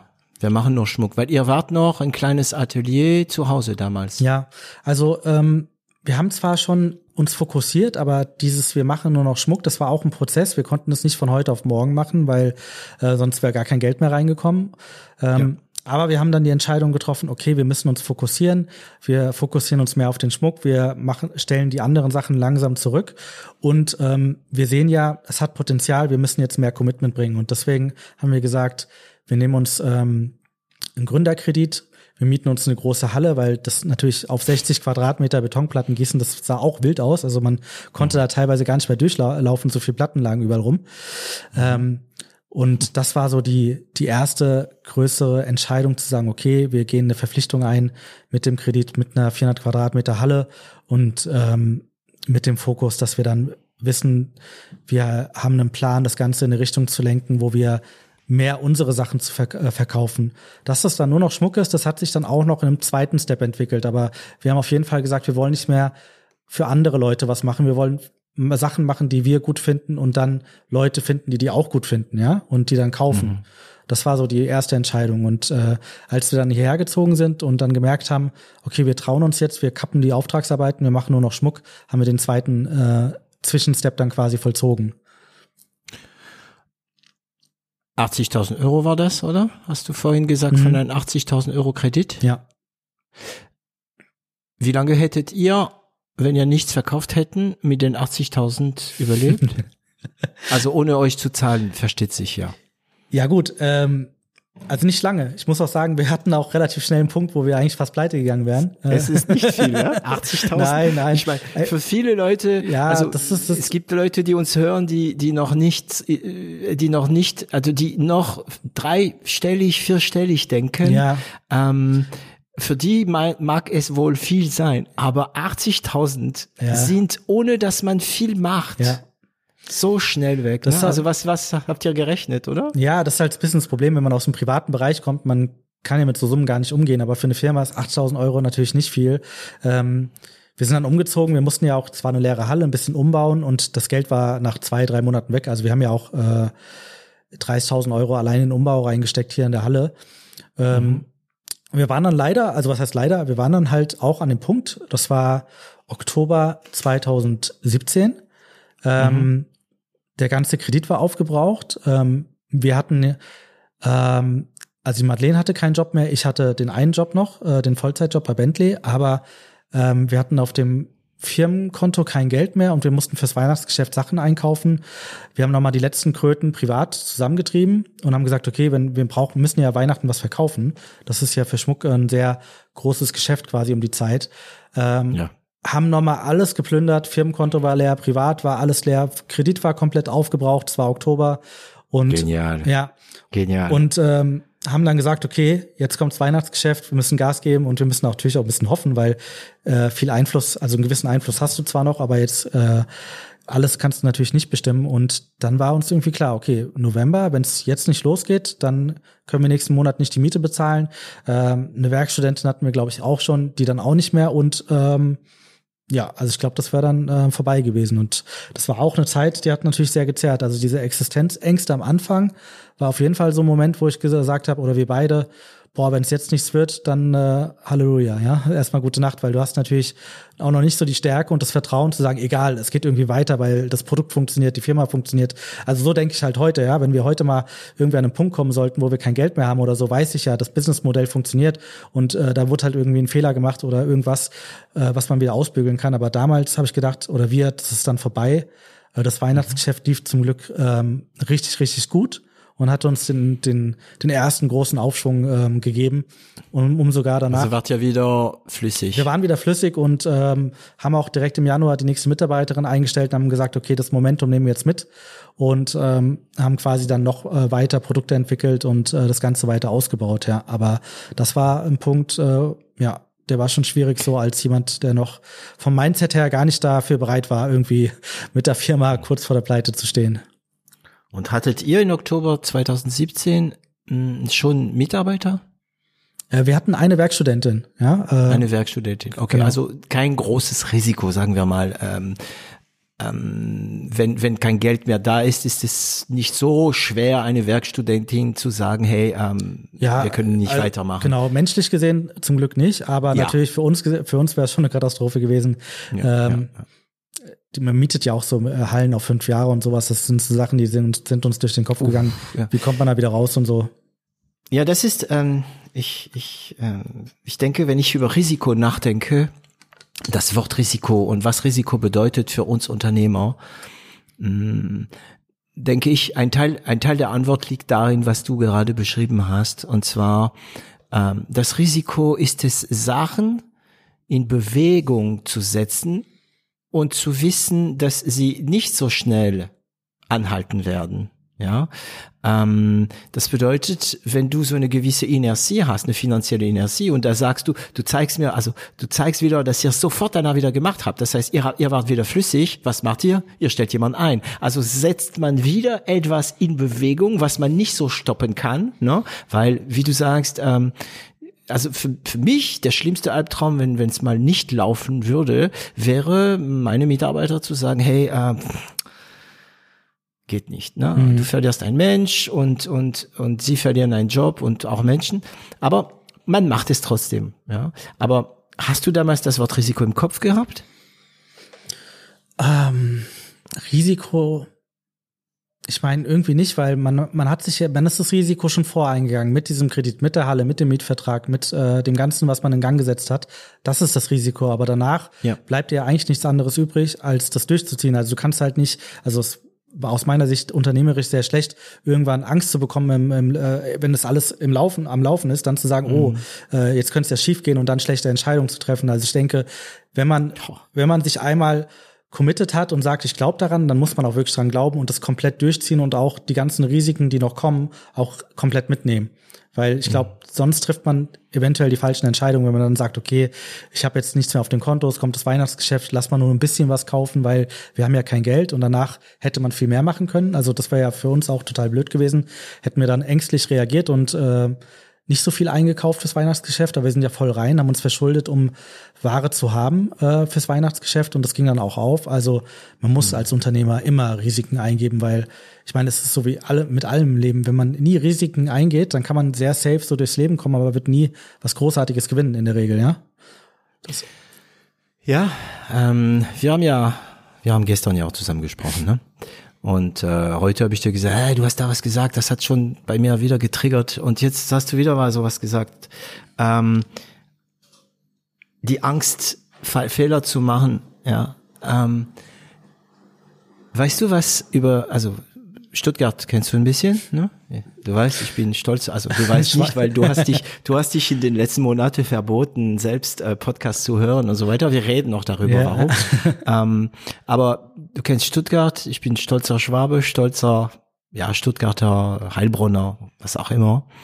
Und ich weiß noch, das erste Mal, als ich den Spruch über die über den Bahnhof in Stuttgart gelesen habe. Da steht, man sieht es nicht so gut, weil es ist seitlich auf einer Straße, aber entlang der Stuttgarter Bahnhof und da möchte ich mal auch an den äh, Stuttgarter 21 Gegner auch mal einen Winkel machen. Die sollten diesen Spruch auch mal anschauen. Da steht, also ich weiß nicht, ob ich es richtig äh, zurückgeben kann, dass der Angst sich zu ihren schon der Irrtum selbst ist. Mhm. Ja. Und das ist genau das, ne? Ähm, die Angst, einen Fehler zu machen und jetzt während der Pandemie auch ein Thema. Wie viele Unternehmen haben, als der Lockdown kam, gesagt, hey, oh, du lächelst, ich glaube, ich treffe ja, genau. Klar. Wir haben gesagt, hey, wir machen alles zu, wir schicken alle in Halbzeit, ähm, wir gucken, was passiert, weil Angst, ne? Und ähm, wir haben bei l'Agence natürlich uns geweigert. Äh, wir haben angefangen, Videos über Homeoffice zu machen in YouTube. Äh, ähm, ähm, wir haben neue Produkte entwickelt und so weiter. Und interessanterweise sind es jetzt die Produkte, die, die bei uns am besten laufen. Und dieser Podcast, gut, dieser Podcast war Februar. In März kam, also da hatten wir Podcast-Pause, aber ja, ähm, aber ich meine, das ist wieder ein Spruch, was du, was du sagst. Du sagst, ja, ähm, man, man muss entscheiden, ähm, auch wenn, wenn Risiko da ist. Aber jeder weiß das doch. Aber warum machst du das? Also Madi und du? Warum macht ihr das und warum machen es andere dann nicht? Weil die Angst überwindet? Weil du irgendwie so ein Mensch bist? Also ich kann jetzt nur für mich sprechen. Ähm, ich war Geld gegenüber noch nie so emotional verbunden, ja. Also ich habe sehr wenig Geld gehabt, wie gesagt, äh, in der Kindheit mhm. und ähm, danach. Äh, ich habe mein Studium finanziert, aber ähm, da war jetzt nie irgendwie der Faktor da, dass ich gesagt habe, ja, ich muss mir darüber keine Gedanken machen. Aber ähm, ich hatte schon so als Jugendlicher, wenn ich dann mal, wie gesagt, Pizza ausgefahren habe, die ganzen Sommerferien für fünf Euro die Stunde, hatte dann irgendwie 1500 Mark oder so, da habe ich meine Freunde eingeladen, so mit dem Geld. Das war, ich hatte da keine, mhm. keine Verlustängste gehabt. Ich habe dann äh, mir was gegönnt damit und dann war es halt irgendwann wieder weg und ich wusste, man kann neues Geld verdienen. So, das war schon immer so bei mir veranlagt. Ich hatte äh, zu Geld nie so, so eine panische Bindung, ja. Das heißt, ähm, das waren so ein bisschen die Grundvoraussetzungen bei mir. Ähm, was dazu kam, ganz stark, ich hatte drei, vier Jahre ähm, so semi-professionell gepokert. Und, äh, ah, du auch? Ja. Wo warst du unterwegs? Online? Ich war äh, fast nur online unterwegs, ja. Das war so. Kennst du noch Poker Strategy, die Webseite? Ja, das war ein alter Gaming-Kollege von mir, der das gegründet hat, der Dominik. Ja. ja. Hast du deine Ads und deine Odds gerechnet? genau, genau, ja. Ich habe die, die die Schule bei ihm absolviert sogar, ja. Also ich ja, ja. ja. Also der der Gründer von Poker Strategy, das war ein alter Clan-Kollege von mir. Ich habe vor so Pro Gaming gemacht. Leider gab es früher noch kein Geld dafür. Mhm. Ähm, das heißt, ich habe ähm, StarCraft gespielt auf einem ziemlich guten Level, einer der besten in Deutschland und ähm, habe schon gemerkt, die, die das gut zocken, die haben ein geiles Mindset, die wollen sich permanent verbessern, die haben die ganze Zeit mhm. Strategien untereinander ausgetauscht, die Jungs, die waren richtig fit und ich wollte dabei sein. Dann ähm, habe ich gesehen, äh, die die besten StarCraft-Spieler, unter anderem auch ein Franzose, ich weiß nicht, ob du Bertrand kennst, äh, mhm. Crosbier, äh, auch ein sehr erfolgreicher Pokerspieler, äh, die sind dann alle zum Pokern abgewandert und ich dachte so, ha, warum hören die denn auf mit Die und die Schachspieler. Ja, ja, genau. Und warum, warum, warum hören die denn alle auf und warum spielen die jetzt Poker und was, was, äh, warum, was machen die mit Glücksspiel so? Und dann habe ich mich da ein bisschen reingelesen und der, der Dominik hat dann diese Pokerschule aufgemacht und äh, ich habe während des Studiums dann viel gepokert, auch wie in meiner Art, die ich vorhin beschrieben habe, sehr intensiv damit beschäftigt, mit, mhm. äh, mit der Mathematik, die dahinter steckt, wie man ja. äh, langfristig gut spielt. Und ähm, ein Key Learning. Wie man seinen Roll verbessert und genau, ähm, genau. Mhm. So und das heißt, ich habe dann auch drei, vier Semester nicht gearbeitet, weil ich mir durchs Pokern das ähm, finanzieren konnte. Ja, auch ziemlich gut. Mhm. Und ähm, ich bin dann irgendwann zu dem Punkt gekommen, dass ich, du musst ja eine Bankroll aufbauen. Das heißt, ein Guthaben, ja. mit dem du spielst und den du nie richtig in Gefahr bringst. Genau. Und du, du musst diese Fähigkeit haben, nicht gleich auf dem nächsten höheren Tisch genau, zu gehen. Genau, also Bankroll Management heißt irgendwie, wenn du, sagen wir mal, 200 Euro hast, dann spielst du nicht irgendwie an einem Tisch mit 10 Euro Einsatz, ja? Also man Sondern mit 5 Cent Einsatz. genau, ja. genau. Ähm, mhm. Und irgendwann war ich an dem Punkt, ähm, wo ich gemerkt habe, die besten Pokerspieler, die äh, verlieren teilweise 100.000 Euro an einem Tisch und ärgern sich nicht darüber, weil sie die richtige mhm. Entscheidung getroffen haben. Und alle haben immer gesagt, oh, hättest du hier weggeschmissen und so mit, mit den besseren ja. Karten, dann hättest du äh, das gewonnen oder nicht verloren oder so.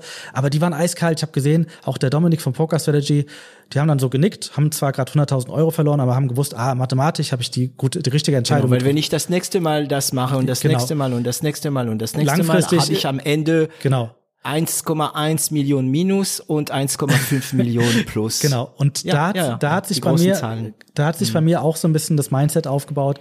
Okay, wenn du da weiterkommen willst, dann musst du halt größere Beträge reinstellen und hoffentlich die richtige Entscheidung treffen. Aber das sich zu trauen und nicht nervös zu werden, das ist auch sehr schwierig, ja, weil mhm. Emotion ist so der größte Feind beim Pokern. Das hat mir mhm. persönlich auch geholfen, diese Bindung vom Geld noch mehr zu lösen, zu sagen, okay, es ist gerade eine Entscheidung, ist die richtige Entscheidung. Ich stelle da teilweise paar tausend Euro rein. Ähm, und das habe ich so ein bisschen mitgenommen, diese Kombination aus der Jugend und ähm, vom Pokern mit ins Unternehmen. Also manche würden jetzt denken, ich zock jetzt hier oder so, das mache ich nicht. Aber mm -mm. wenn ich von der Entscheidung überzeugt bin und denke, es ist die richtige Entscheidung, dann gehe ich auch ein großes Risiko ein oder sag, ich gehe mit einem größeren Betrag rein, sei es Marketing, äh, technisch mit einer Kampagne oder anderen Sachen. Ähm, und ich glaube, das hilft schon, ja. Und man verliert auch manchmal. Wir haben auch schon Marketingkampagnen gemacht, wo wir viel Geld reingestreut haben mit Plakat, Plakatwerbung, Outdoor-Form oder so, zum Zeitpunkt, wo wir Umsatz machen mussten und dadurch kam dann kein Umsatz. Ähm, aber wir wissen, wenn man immer wieder was riskiert und ähm, das mit einem vernünftigen Plan macht, dann gewinnt man öfter, als man verliert. Ja, die Hälfte von dem Geld, das man ins Marketing steckt, ist durchs Fenster geworfen. ja. Das Problem ist es zu wissen, welche Hälfte das war. um, äh, ich glaube, das war Ford, der das mal gesagt hat. Äh, wie hoch war dein Bankroll am Ende? Ah, lass mich überlegen. Also es war dann äh, ein Punkt, ich glaube, ich hatte mal 30.000 Euro. 30.000. Und du hast ein, ein, ein Dollar Tische gespielt schon, oder? Eins, ja, zwei Dollar Tische. Genau. Ne?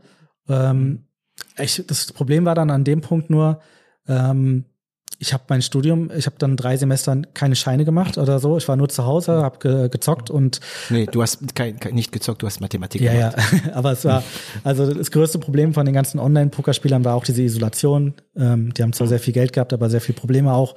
Ähm, ich habe dann irgendwie gemerkt, ähm, ich komme nicht auf dieses Level, dass ich irgendwie ein paar Millionen machen kann, weil so gut war ich da nicht. Und mhm. ähm, ja, klar, um mir irgendwie die ganze Zeit so das Leben zu finanzieren, da, das war nicht mein langfristiger Plan. Deswegen habe ich dann ähm, ja das meiste ausgecasht oder beziehungsweise mein Studium mehr weiterfinanziert, bisschen weniger gearbeitet, mir ein paar Sachen gekauft und dann äh, habe ich es auch wieder gelassen.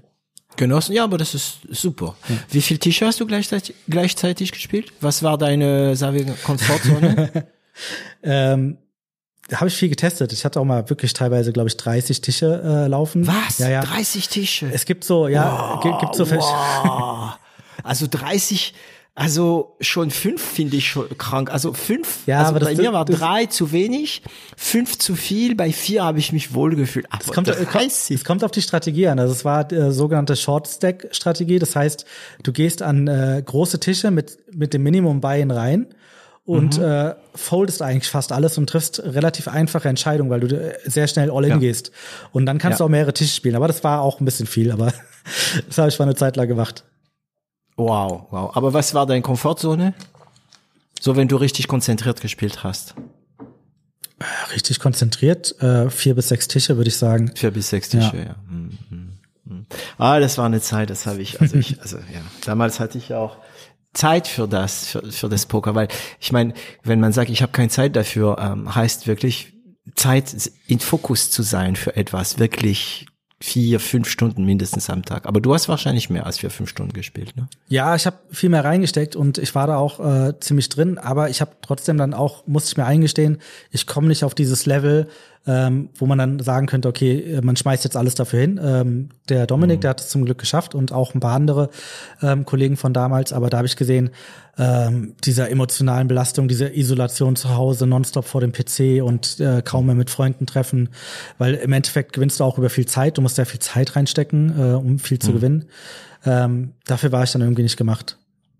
Hm, ich wusste nicht, dass wir heute uns über Poker unterhalten würden. ja. ähm, hat, hat der Dominik ein paar Armbänder schon oder? Gewonnen? Oder ähm, so diese äh, World Champion oder? Das, das weiß ich nicht. Es kann sein, aber er war eh so ein krasser Überflieger. Also ich meine, er hat in Oxford studiert. Ah ja, okay, gut. Der ist auch nach Poker Strategy erfolgreicher Unternehmer. Der hat bestimmt auch gerade wieder drei, vier Überfliegerfirmen. Mhm. Und noch, äh, noch eine Frage zu Poker. Dann lassen wir dann. Hm, erinnerst du dich an dein größtes Gewinner von an einem Tisch? Größten Gewinn? Ja, ich war mal, aber das war leider on Tilt. On Tilt beschreibt man beim Pokern, wenn man äh, mhm. so sauer ist, dass man. Ah, du warst auf Tilt. Ich war auf Tilt, oh, ja, ja. Und wie lange hat der gedauert?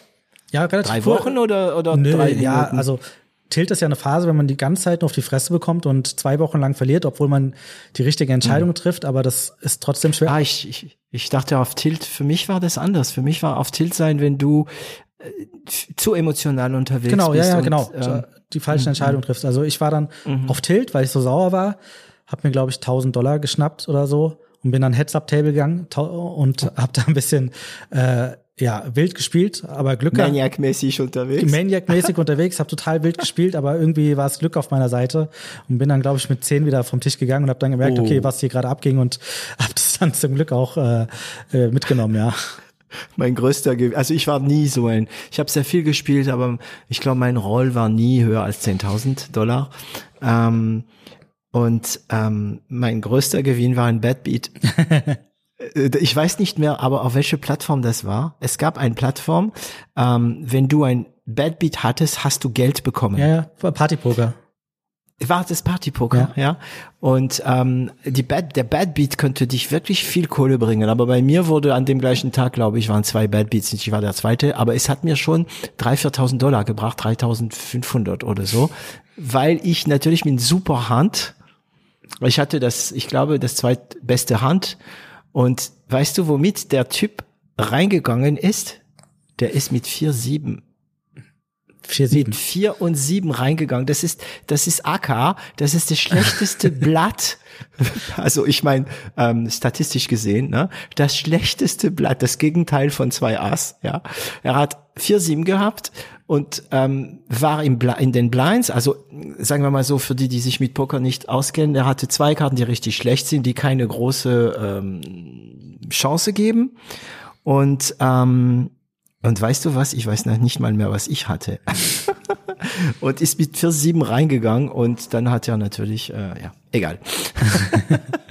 Straight Flush gebaut wahrscheinlich. Ich glaube, ich hatte 7-7 in der Hand oder so. Also war echt bescheuert. Naja, Poker.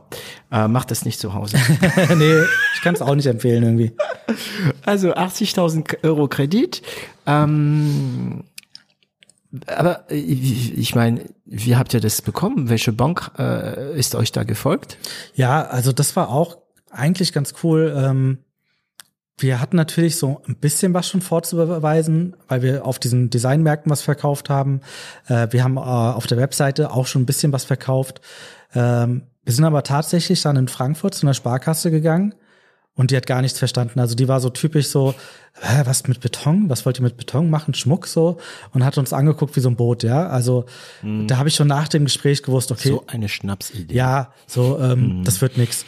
Und ähm, das war so die, der erste Rückschlag so ein bisschen. Und dann ähm, hatten wir aber im Taunus, was ja in der Nähe von Frankfurt ist, bei der Taunus Sparkasse, einen sehr coolen Bankberater, der kam mit einem Azubi an ins Gespräch und hat gemeint, hier, ich habe jetzt den, ähm, ich weiß nicht mehr, wie der heißt, aber den hat er mit dazugenommen, weil ich bin nicht so auf Instagram und so unterwegs, der weiß Bescheid, der ähm, gibt mir dann so ein bisschen Empfehlung, ja, wo ihr gerade unterwegs seid und äh, wie, wie das einzuordnen ist. Und der war super aufgeschlossen und wir haben den das so gepitcht und der Azubi hat auch gemeint, ja klar, die haben auf Instagram, keine Ahnung, 8000 Follower oder so schon und ähm, das, das sieht ganz vielversprechend aus. Der hat dann wahrscheinlich auch noch so ähm, sein, sein, ja, was heißt okay gegeben, aber fand das auf jeden Fall gut. Und äh, der Bankberater, auch bis heute hin, wirklich beste Mann, der hat dann gesagt, okay, cool, wir machen das. Und ich glaube daran und äh, mit dem haben wir dann den Antrag gestellt und die KfW hat dann auch zugesagt. Cool. Und dann waren 80.000 Euro irgendwie plötzlich da. Ja. Auf dem Konto. Und ganz schnell weg. Habt ihr kurz gedacht, wow, so viel Geld wahrscheinlich? Ja. So ein paar Tage gedacht, oh, das ist so viel Geld. Ja, also im Nachhinein, ähm, ich hätte auch äh, die volle Summe genommen. Ich glaube, man hätte insgesamt 200.000 nehmen können, äh, weil das hätte Echt? ja, also ich glaube pro Gründer kannst du 100.000 oder so nehmen bei diesem Startgeld. Mhm. Ich weiß, bin mir jetzt nicht ganz sicher, aber ich hätte auf jeden Fall im Nachgang jetzt den Maximalbetrag genommen, weil das hätte uns auch wieder viel erspart und äh, weitergebracht. Aber das ist halt so als Privatperson, du kennst solche Summen gar nicht, du weißt auch gar nicht, wie du die einordnen sollst, du kennst nur dein eigenes Gehalt, du kennst Brutto und Netto so ein bisschen. Ähm, Mhm. Das ist natürlich absurd viel Geld, 80.000 Euro. Und das war auch äh, was, wo wir riesen Respekt vor hatten, so einen Betrag zu nehmen. Ähm, aber wie wir vorhin schon gesagt haben, das ist halt im Unternehmen, äh, wenn man halt ähm, einen gewissen Plan hat, was zu machen und nicht gerade irgendwie eine Pizzeria aufmacht, wo vielleicht da das sehr viel Geld wäre, ähm, war das relativ schnell weg, ja. Hm. Und das war kein VC, also das war kein Venture-Kapitel, kein Risikokapitel. Äh, das hättet ihr zurückbezahlen müssen, ne? Das ist ja auch Das- etwas. Ach so, wir zahlen das noch zurück gerade, ja. Ja, ja, ja, genau. Das Ja. ist kein Kredit, äh, bei dem du weißt, wenn du das ganze Geld verbrannt hast, ähm, dann ist es ja Pech für die Investoren. Ja, aber ich finde das, wie gesagt, tatsächlich besser. Also wir hatten auch mal dann ein Jahr später ein VC-Angebot gehabt. Ähm, aber ich finde es im Nachhinein besser, den Druck zu haben, du zahlst es zurück, anstatt irgendwie einen Investor drin zu haben am Anfang, wo du sagen kannst, okay, ah ja, der hat das Geld gegeben, ähm, ich habe ja kein Risiko damit, weil wenn es schief geht, ich muss nicht zurückzahlen.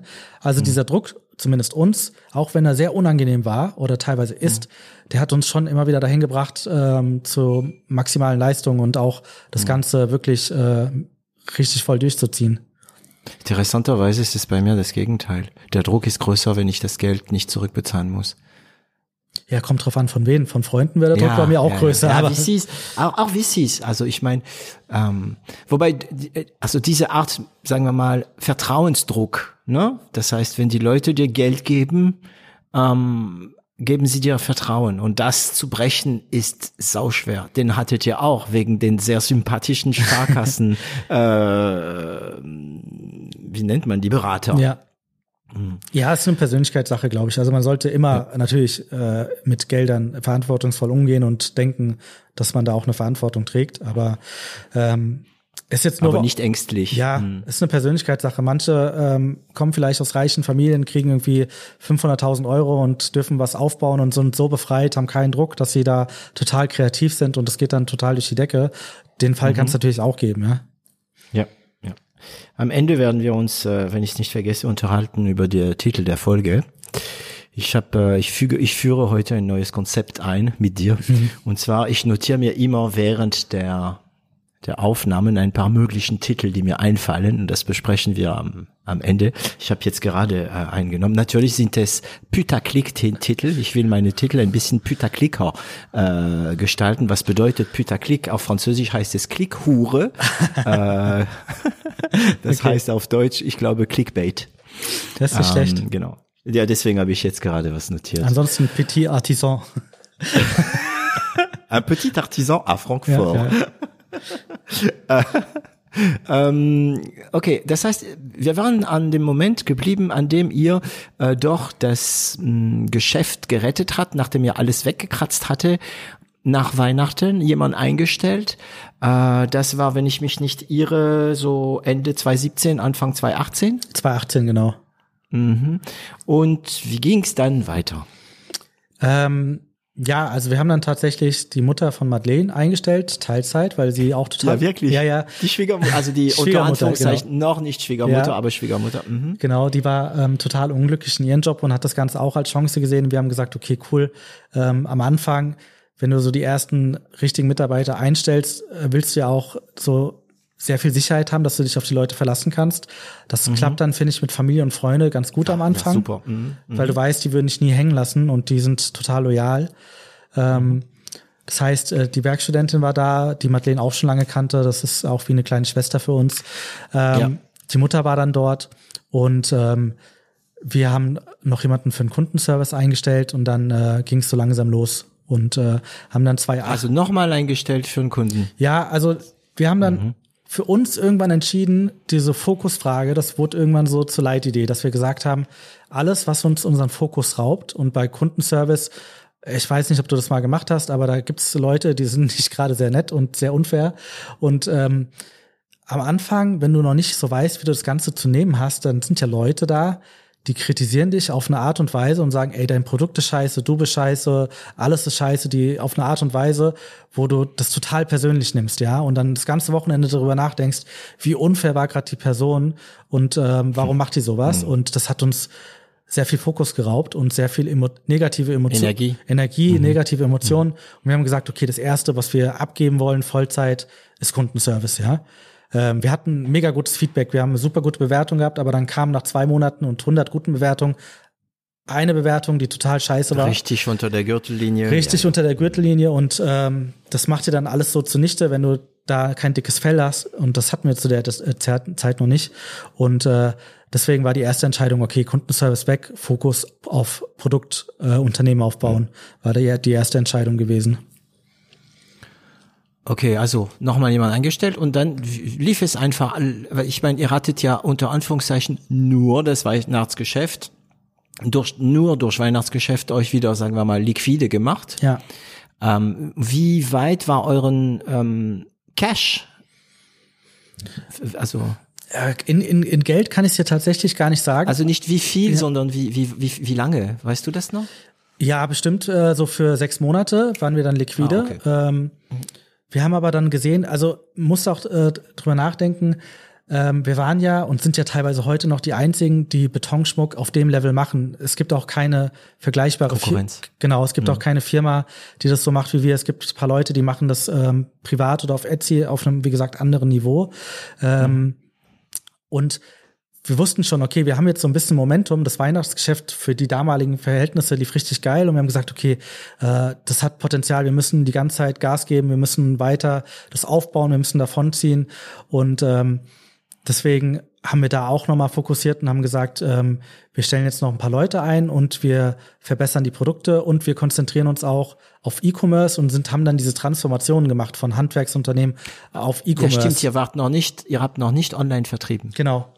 Und dann, ha und dann haben wir so nach und nach durch das ganze Testen herausgefunden, was gut funktioniert, welche Produkte und haben dann gemerkt, okay, ähm, wir wollen nicht in Läden verkaufen, wir wollen über unseren eigenen Shop verkaufen, ähm, wir wollen über E-Commerce ähm, das Ganze vertreiben und haben uns dann darauf spezialisiert, auch mit dem Marketing, mit dem Vertrieb ähm, weiter reingegangen, uns gute Leute, Freelancer geholt, die uns geholfen haben und ähm, sind dann mehr, mehr und mehr zum E-Commerce-Unternehmen geworden, die aber eine eigene Produktion haben. Also es bisschen so wie zwei Unternehmen dann irgendwie.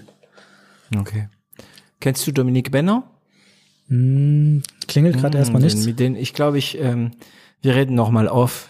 Ich, ich glaube, ich, ich, ich sollte euch mal zusammen in Kontakt bringen. Ähm, er kauft solche Unternehmen. Ach so, ja. Ist er, er ist voll auf dem Einkauftrip. Der hat zurzeit Ähm, leider nicht zu verkaufen. Ja, aber ich glaube, eine Diskussion mit ihm könnte interessanter Mhm. sein, interessant werden, ähm, da du ja keinen Podcast hörst zurzeit. Ja. Äh, ähm, er, er hat ähm, Schuhgeschäfte geerbt. Doch, dann kenne ich ihn jetzt. Ja, habe ich mal, habe ich sogar mal auf einer Bühne gesehen. Ja, cooler Typ. Ja, genau. Ja, äh, unglaublicher Typ. Und ähm, hallo Dominik, ich weiß, dass er da mithört immer wieder. Ähm, und ähm, er, er hat gerade, ich, dem, ich glaube, Demletz hat er auch so eine Plattform gekauft mit Schmuck und so weiter. Hm, hm, hm. Ähm, okay, das heißt, da kam die Entscheidung, ey, wir vertreiben online, wenn ich gut verstehe. Ja. Ähm, da kamen bestimmt auch Fragen wie, ähm, wie machen wir unser Produkt online sexy ähm, und solche Sachen, oder?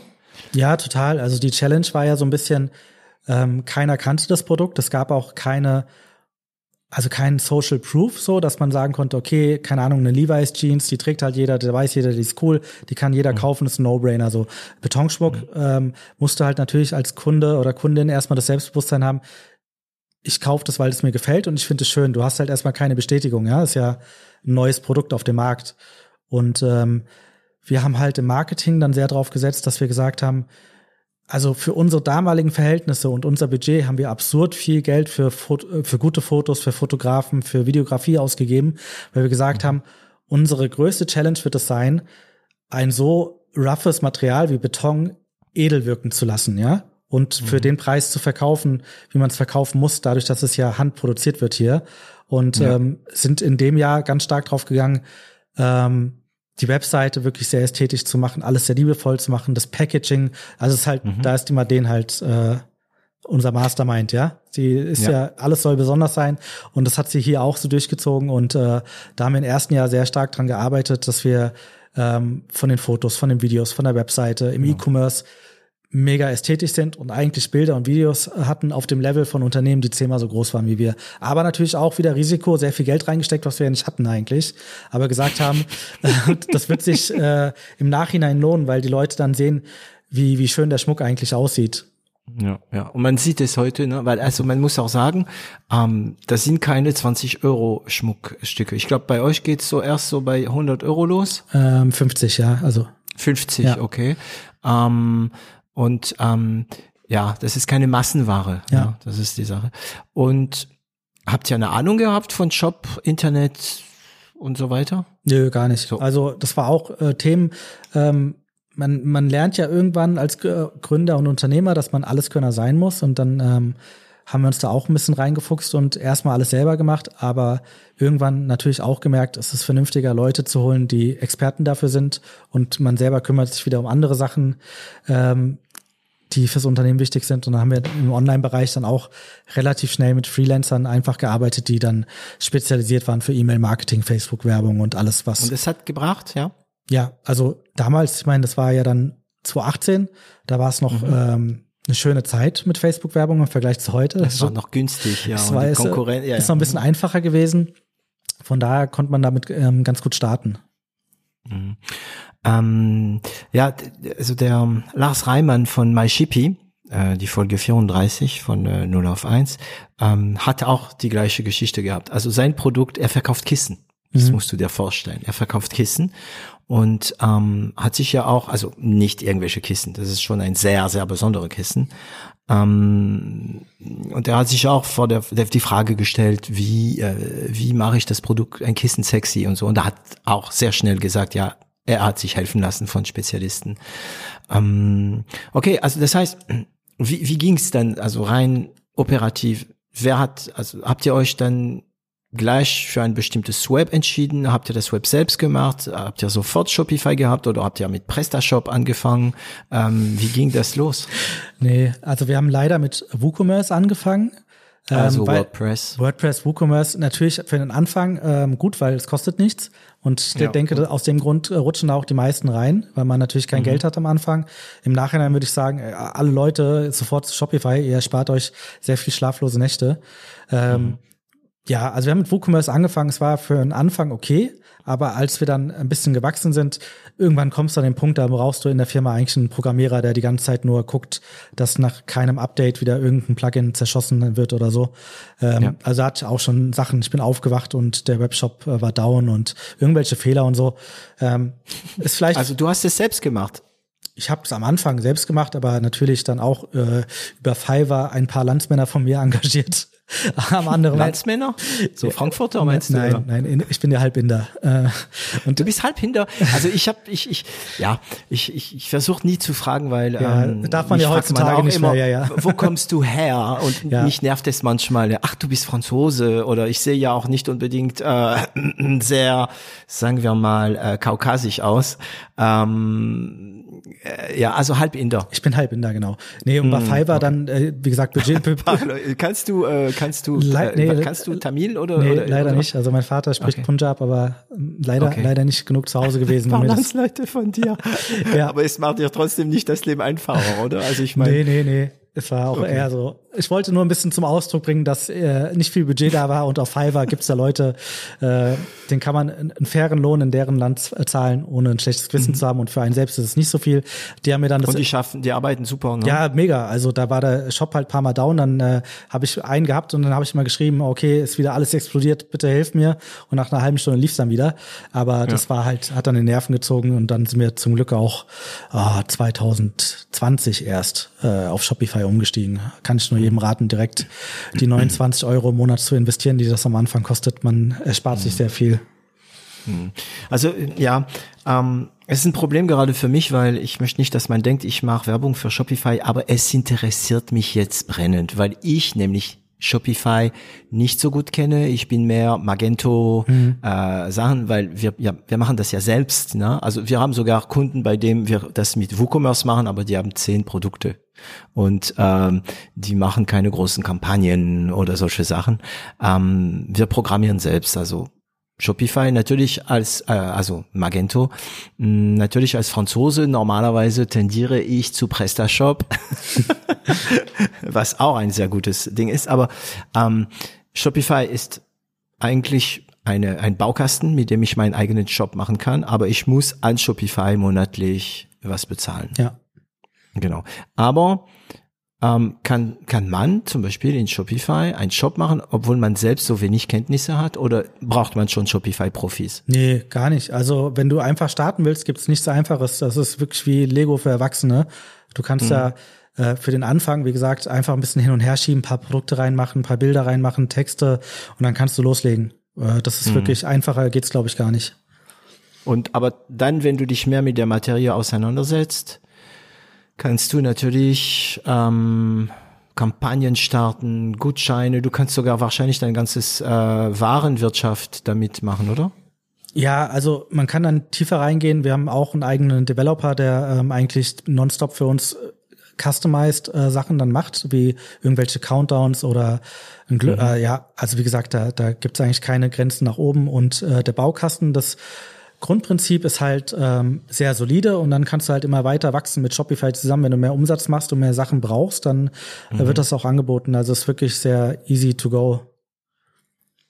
Mhm. Und die machen sogar teilweise PR für ihre äh, großen Shops, ne? Hm, ja, weiß ich ja, gar nicht. Also die machen die machen bestimmten Podcast-Auftritte. Also ja, also ja, jetzt jetzt habe ich ja. verstanden. Ja, ja, ja schon. Aber ich meine, äh, Shopify ist auch ein cooles Unternehmen. Ich meine, der Gründer war ja auch äh, Starcraft-Spieler. ist ganz lustig. Ja, ja. Ähm, ja das ist äh, natürlich. Ich habe versucht, ihn für den Podcast zu bekommen. Ja, vielleicht, ähm, vielleicht bietest du ihm an, dass er äh, gegen mich eine Partie gewinnen muss. Und wenn, er, und wenn er verliert, muss er an einem Podcast oder so. Weil ich bin, also ich bin bestimmt noch besser dich. als er. Okay, dann ich sag, okay, ich schick meine, mein, mein, mein Ritter. Genau, genau, genau. Bei, bei StarCraft. Ich war mehr der, also jetzt, jetzt wird's peinlich. Ich war mehr, mehr der Quake-Typ. Ah, habe ich auch gespielt, aber. Quake, ja. also also Quake 2 habe ich geliebt, Quake 3, das war Arena, fand ich auch der Hammer. Dann habe ich ein bisschen den äh, Bezug äh, zu Quake äh, verloren. Und dann habe ich gar nicht mehr gespielt. Und dann bin ich wieder ins Spiel reingekommen durch Zelda ähm, auf die ähm, auf die Switch. Hm. Und was da dazwischen die diese Zeit passiert ist, ne? als ich es verlassen habe, gab es kein Open World. Also GTA, alles ja. verpennt. Ne? Ja, ja. Okay. Ähm, ja gut, das machen wir. Also wir haben ihn angefragt, ähm, aber ich meine, wenn du der Boss von Shopify bist, zwei Stunden dich nehmen für einen Podcast, ähm, ja, das, äh, aber irgendwann mal, eines Tages gehört er mir. okay, also ihr seid dann gleich WooCommerce. Wie lange wart ihr auf WooCommerce? Ähm, also bis, bis zu August 2020. Also schon etwas länger, ne? Ja, ja, wir haben dann unbedingt noch alles probiert, ähm, vor dem Weihnachtsgeschäft 2020 auf Shopify umzusteigen, weil wir halt gemerkt haben, das äh, mhm. passt halt vorne und hinten nicht mehr. Und dann haben wir noch relativ knapp, ähm, ich glaube zum ersten, ersten Zehnten oder so, haben wir dann ähm, den Umstieg gemacht und den Launch des Shopify-Shops. Mhm. Und also gehostet wird das Web nicht, also Shopify hostet Ja, das ist so, also du musst dir vorstellen, du musst eigentlich um nichts kümmern. Weißt du, der Server steht irgendwo in Kanada oder teilweise auch in Europa. Ähm, Ach, das sind Shopify-Server. Ja, ja, die, die sind auch mhm. geschützt über Cloudflare und den ganzen Kram. Also du das genau. ist halt dieses ja, ja, rundlo rundlos, mhm. äh, rund, jetzt hab ich dieses gestern, rundum, rundum rund, sorglos Paket, sowas, ja. Mhm. Also da, das wirklich, ähm, klar, bestimmt, wenn man viel Geld in die Hand nimmt oder so Shops wie Nike oder so, die haben natürlich dann eigene komplett gebaute Eigenes Shops System, und so. Ja. Aber für mhm. Startups gibt's nichts Besseres als äh, Shopify. Mhm. Okay. Und ähm, die nehmen nur ihren monatlichen Beträge oder oder zahlt ja auch, ähm, wenn man eine gewisse Masse erreicht, ändern sich die Konditionen? Ja, also klar, je, je größer du wirst und größere Pakete du bei denen ähm, bezahlst, das ist wie so ein Abo-Modell. Das kleinste Paket mhm. ist, glaube ich, so 29 Euro oder Dollar im Monat und dann musst du Transaktionsgebühren noch zahlen, ja, über, wenn über Kreditkarte jemand bei dir kauft oder so. Ähm, das ist aber alles drin schon. Ja, das, nee, es wird schon, also, also du hast die 29 Euro und dann, wenn du, keine Ahnung, 1000 Euro Umsatz machst, dann musst du halt irgendwie zwei Prozent davon Transaktionsgebühren ja. an Shopify noch zahlen. Ähm, ja. Das schreckt erstmal ab für Leute, die ähm, noch nicht so viel Umsatz machen, aber dadurch, dass der Shop einfach so viel besser performt als andere Shops, weil die sind halt wirklich durchoptimiert, hast du eine höhere Conversion Rate äh, im Vergleich zu WooCommerce zum Beispiel. Und das, mhm. das rechnet sich halt total dann, dass du mhm. ähm, diese Leistung in Anspruch nimmst. Also ich habe da auch nie irgendwie drüber nachgedacht, oh, das ist jetzt zu teuer oder äh, ich will mhm. wieder wechseln wegen den Gebühren. Das, das ist alles wirklich super fein. Ja, ja, klar. Du zahlst ja auch noch, wenn du Umsatz machst. Ja. Also abgesehen von diesen äh, monatlichen Gebühren. Ah, das heißt, die hosten auch das und so weiter. Ja. Witzig. Ich bin, also das ist ja ein bisschen peinlich, aber ich, ich, ich war bis jetzt noch nie äh, so richtig in Shopify drin. Ich wildere in anderen, äh, in andere Gegend. Okay. Ähm, das heißt, Anfang 2020 dann, also nach dem Weihnachtsgeschäft mit WooCommerce seid ihr umgestiegen. Wie lange hat die äh, Migration gedauert? War das viel Aufwand, migrieren? Also migrieren heißt für äh, unsere Zuhörer, die das vielleicht nicht wissen, ist, wenn man sein Web von A nach B wegzieht, ne, also umzieht, äh, nennt man das halt Migration. Wie lange hat die Migration gedauert? Hm, also es wurde natürlich an der Shopify-Seite, wurde glaube ich zu Beginn des Jahres schon angefangen zu arbeiten, also März, März 20 oder so. Und dann mhm. ähm, hatten wir halt im Prozess halt auch noch sehr viel Änderungen und so und es war halt auch nicht ganz so eilig. Das heißt, an der Shopify-Seite wurde ein halbes Jahr lang gebaut, glaube ich. Mhm. Ähm, also die letzten 20 Prozent halt dann ein bisschen länger, das Feintuning und ähm, dann der Umstieg die Migration äh, von einem Tag auf den anderen. Ich meine, du musst die Datenbank mitnehmen, Gutscheine, ein paar Sachen denken, die du halt haben willst. Das war eigentlich äh, relativ unkompliziert. Da gibt es mittlerweile auch bestimmt Tools, wie du alles rüber exportieren kannst. Wir haben das noch. Echt? Ja. Von WooCommerce ja. auf äh, Shopify mit Bildern, mit Links und so weiter. Das funktioniert. Ja, also äh, Produkte wird wahrscheinlich ein bisschen schwierig. Ähm, da musst du die wahrscheinlich, mhm. ich kenne mich jetzt, wie gesagt, aktuell, das ist jetzt wieder zwei Jahre her fast, nicht, nicht so gut aus, aber ähm, das ist schon okay. Also das, das kriegt man mhm. hin. Mhm. Okay. Und jetzt seid ihr voll da auf äh, und was ist äh, darfst du über den aktuellen Umsatz von ähm, von Concrete Jungle sprechen? Ähm, dürfen schon. Ich finde halt nur meistens ähm, ist Umsatz relativ banal, weil äh, mhm. Umsatz bedeutet erstmal nichts. Dann ähm, sprechen wir über den Gewinn. ja. Oder den Absatz zumindest, ja. weil Absatz ist schon sehr interessant. Ja, also ich finde immer, ähm, es ist schön, Mitarbeiter zu haben. Ähm, wir haben 17 Mitarbeiter in der 17. 17 ist schon jetzt in, in, in eine, eine, kleine Dampffabrik. Ja, ne? also das 17 ist, Mitarbeiter ja. in der Festanstellung und äh, nochmal drei Werkstudenten. Ähm, mhm. Ich glaube, alle, die einen Businessbezug haben und Zahlen einordnen können, die wissen auch, um diese Gehälter zu bezahlen, was für einen Umsatz oder Gewinn man da machen kann. Ich denke, die Leute, mhm. die das interessiert, können sich da so ein bisschen Bild von machen. Ähm, mhm. Wir sind rentabel seit dem ersten Jahr. Ähm, mhm. Also als siebenstellig auf jeden Fall. Ja. Also mhm. wie gesagt, aber das ähm, ist nicht unser erster Anspruch, deswegen finde ich es immer so ein bisschen so blöd, mit, mit Zahlen so um sich zu werfen. Cool. Dann, dann sagen wir mal so, weil ich spreche von Umsatz, du redest, du, du antwortest mit Menschen. Ähm, ich, sobald man sich ein bisschen über Concrete Jungle, wir haben immer noch nicht darüber gesprochen, was es bedeutet, aber das kommt noch. Ähm, wenn man sich ähm, mit äh, Concrete Jungle ein bisschen auseinandersetzt, sieht man sofort irgendwie durch die Aussagen, dass ähm, dass also ihr, Maddie und du stolz seid, jetzt eine, sagen wir mal, 20 Mann Firma zu sein, also 20 Frau Firma zu, also 20 Mann Frau Firma zu sein. Okay. Ich bin tatsächlich der einzige Mann, ja. Ja, cool. Ah, eine sehr östrogene Firma. Ja, sehr schön, unser Hund ist äh, auch zwar kastriert, aber er ist noch im Herzen ist auch noch Mann. der einzige Mann, der nicht kastriert ist, bist zwei, du. Zwei, äh, zwei Männer, zwei Eier. Und wo Entschuldigung, ja. das ist cool. Ich glaube, ich notiere mir das nicht als Titel, ja, oder? Oh, das ist ein guter Podcast-Titel. Und ich traue dir zu, dass du das sogar abwinken würdest. Ja, klar. Also durchwinken würdest, ja. Ähm, äh, wo war ich? Nicht mit dem Eier, sondern ähm, mit den Mitarbeitern. Ja, wir, wir reden über Umsatz, du antwortest mit Mitarbeiter. Ähm, habt ihr intern, also habt ihr schon bewusst eine Unternehmenskultur? Ja, also das war uns auch sehr, sehr wichtig, weil auch in die Rolle sind wir reingewachsen. Nach den ersten drei, vier Mitarbeitern hat sich irgendwann so alles eingependelt und man hat so das Gefühl gehabt, ah ja, das, das geht ja, das ist ja jetzt nicht so, gar nicht so schwierig. Ähm, wenn man dann aber die nächsten fünf, sechs einstellt, dann kollabieren alle Systeme und man muss alles neu aufbauen. Und man muss auch merken, also man merkt dann auch, dass man die Leute auch irgendwie äh, abholen muss, beziehungsweise auf einen Nenner bringen muss, was die Werte und die, die Kultur der Firma ähm, angeht. Also ich hab, bringe mal ganz gerne den Vergleich, ich bin sehr multikulturell aufgewachsen. Ja, mein bester Freund war Türke und äh, der andere gute Freund war Deutscher. Und ich wusste irgendwie, ich muss, wenn ich bei denen zu Besuch bin, war es irgendwie ein bisschen anders und ich musste mich auch teilweise so ein bisschen anders verhalten, ohne mich jetzt komplett zu verstellen, ja. Aber es war klar, mhm. ähm, dass bei den türkischen Freunden natürlich äh, ich sofort äh, gezwungen worden bin, du isst Mist, egal ob du Hunger hast oder nicht, so komm an den Tisch, iss was hier, nimm dir was und so. Äh, das mhm. war natürlich was ganz anderes ähm, als in anderen Kulturen und ich denke, bei Firmen ist es genauso wichtig, eine eigene Kultur zu haben und den Mitarbeitern zu sagen, das ist die Kultur, die wir uns wünschen. Stimmst du damit überein? Wenn ja, wenn du die cool findest und das genauso lebst wie uns, dann passt du zu uns, ja? Und äh, das versuchen wir direkt von Anfang an abzugleichen. Also bevor bei uns jemand einen Arbeitsvertrag unterschreibt, kriegt er unseren Kodex, unsere Firmenwerte und äh, mhm. muss die erstmal unterschreiben, ob er damit ähm, Hand in Hand geht. Ähm, das heißt, das haben wir mit ein paar Learnings dann aufgebaut, wo wir gemerkt haben, dass der ein oder andere am Anfang nicht so auf unserer Wellenlänge lag und wir aber das. Das kriegt man mit, sogar im Gespräch, finde ich, ja. wie sie darauf, weil die Leute reagieren meistens sehr ehrlich.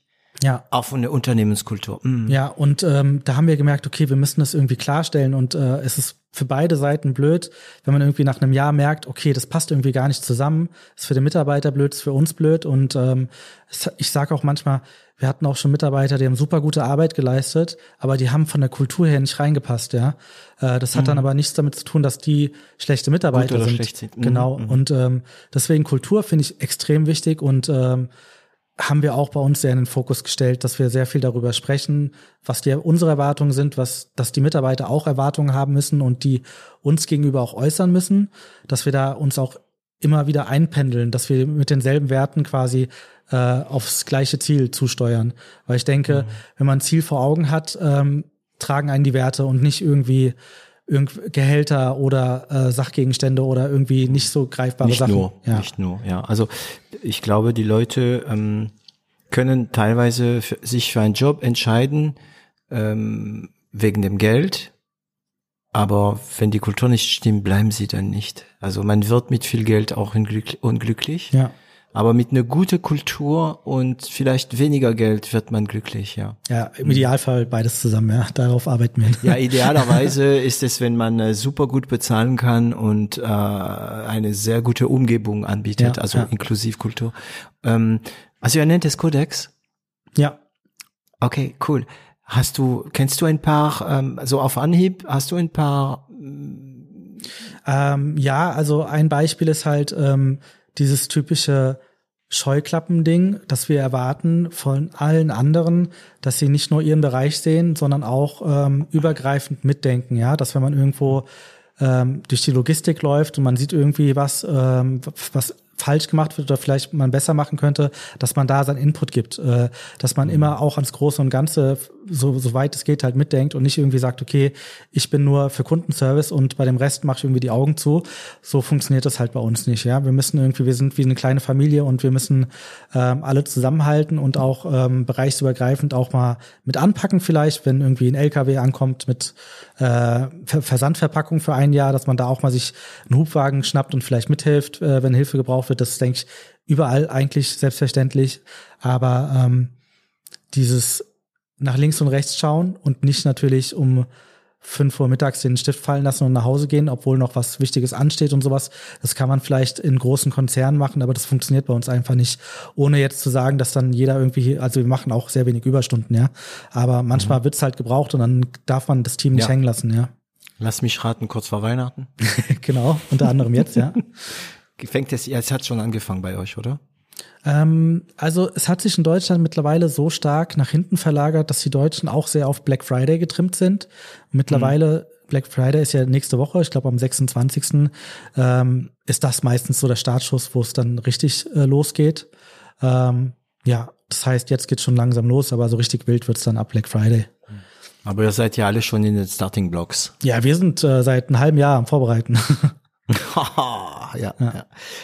Ähm, Hast du, findest du einfach Angestellte, also Mitarbeiter, Team, also wie man es nennt, ist egal, aber ist es schwer, Leute zu finden? Viele beschweren sich zurzeit. Ähm, also mittlerweile haben wir eine Größe, wo es schon schwierig wird, weil man Fachpersonal braucht, also vor allem im Marketing. Ähm, mhm. Wenn man da nach einem Performance-Marketer sucht oder so, das gibt's halt so gut wie gar nicht. Oder Social Media Manager ist auch eine Stelle bei uns unheimlich schwierig zu finden. Äh, haben wir jetzt zum Glück wieder gut besetzt, aber ähm, das ist echt extrem schwierig und du musst als Firma da auch wieder besonders sein, weil es gibt nicht so viele auf den im E-Commerce auf dem Gebiet, die das machen und die Leute sind sehr begehrt und du musst natürlich denen was bieten, ja. Das ist nicht mhm. mehr so wie früher, dass Mitarbeiter bei dir um einen Job betteln, sondern du musst auch zeigen, hey, wenn du hier anfängst, dann hast, du ein richtig das und das und das, die genau. Kultur stimmt, das und, Geld stimmt, du kriegst ein Auto und und und also ja. Mhm. Ja, wobei da auch wieder noch ein bisschen wichtiger Entwicklungsmöglichkeiten. Wo geht's hin? Wie, wie können wir dich persönlich auch äh, weiterbringen? Mhm. Dass man das ein bisschen vorgibt. Ähm, Geld und Gehalt, so, das ist wichtig für die Basics, aber dann machst du gute Leute, machst du nicht damit glücklich. Die wollen weiterkommen, die wollen sich selber entwickeln und äh, daran arbeiten wir auch ein bisschen, dass wir da schauen, ähm, denen das bieten zu können, einen Plan für die zu haben, denen das zu sagen. Aber ja, ich würde sagen, es ist nicht sehr einfach, gute Leute zu finden. Ist deine Schwiegermutter noch dabei? Die ist nicht mehr dabei, nee. Äh. Nein, wir haben sie gefeuert. nee, ähm, die ähm, wohnt 120 Kilometer weit weg von hier. Okay. Das äh, war für einen, also fürs erste Jahr hat sie uns mega geholfen, aber das war keine Dauerlösung für sie und äh, wir sind uns beide, glaube ich, gegenseitig unheimlich dankbar, dass wir äh, die Anfangsreise zusammen machen durften, aber ähm, ja, jeden, ja, jeden Tag 120 Kilometer pendeln, das, das, das geht, geht nicht. Ja, ja, das ist der Ja, also zwei, ja, 240, ne, also 120 hin und zurück, oder? Genau. Ja. Ähm, okay. Bist du noch sehr operativ? Weil du hast vorhin gesagt, ja, da muss man ja mitpacken manchmal und so weiter.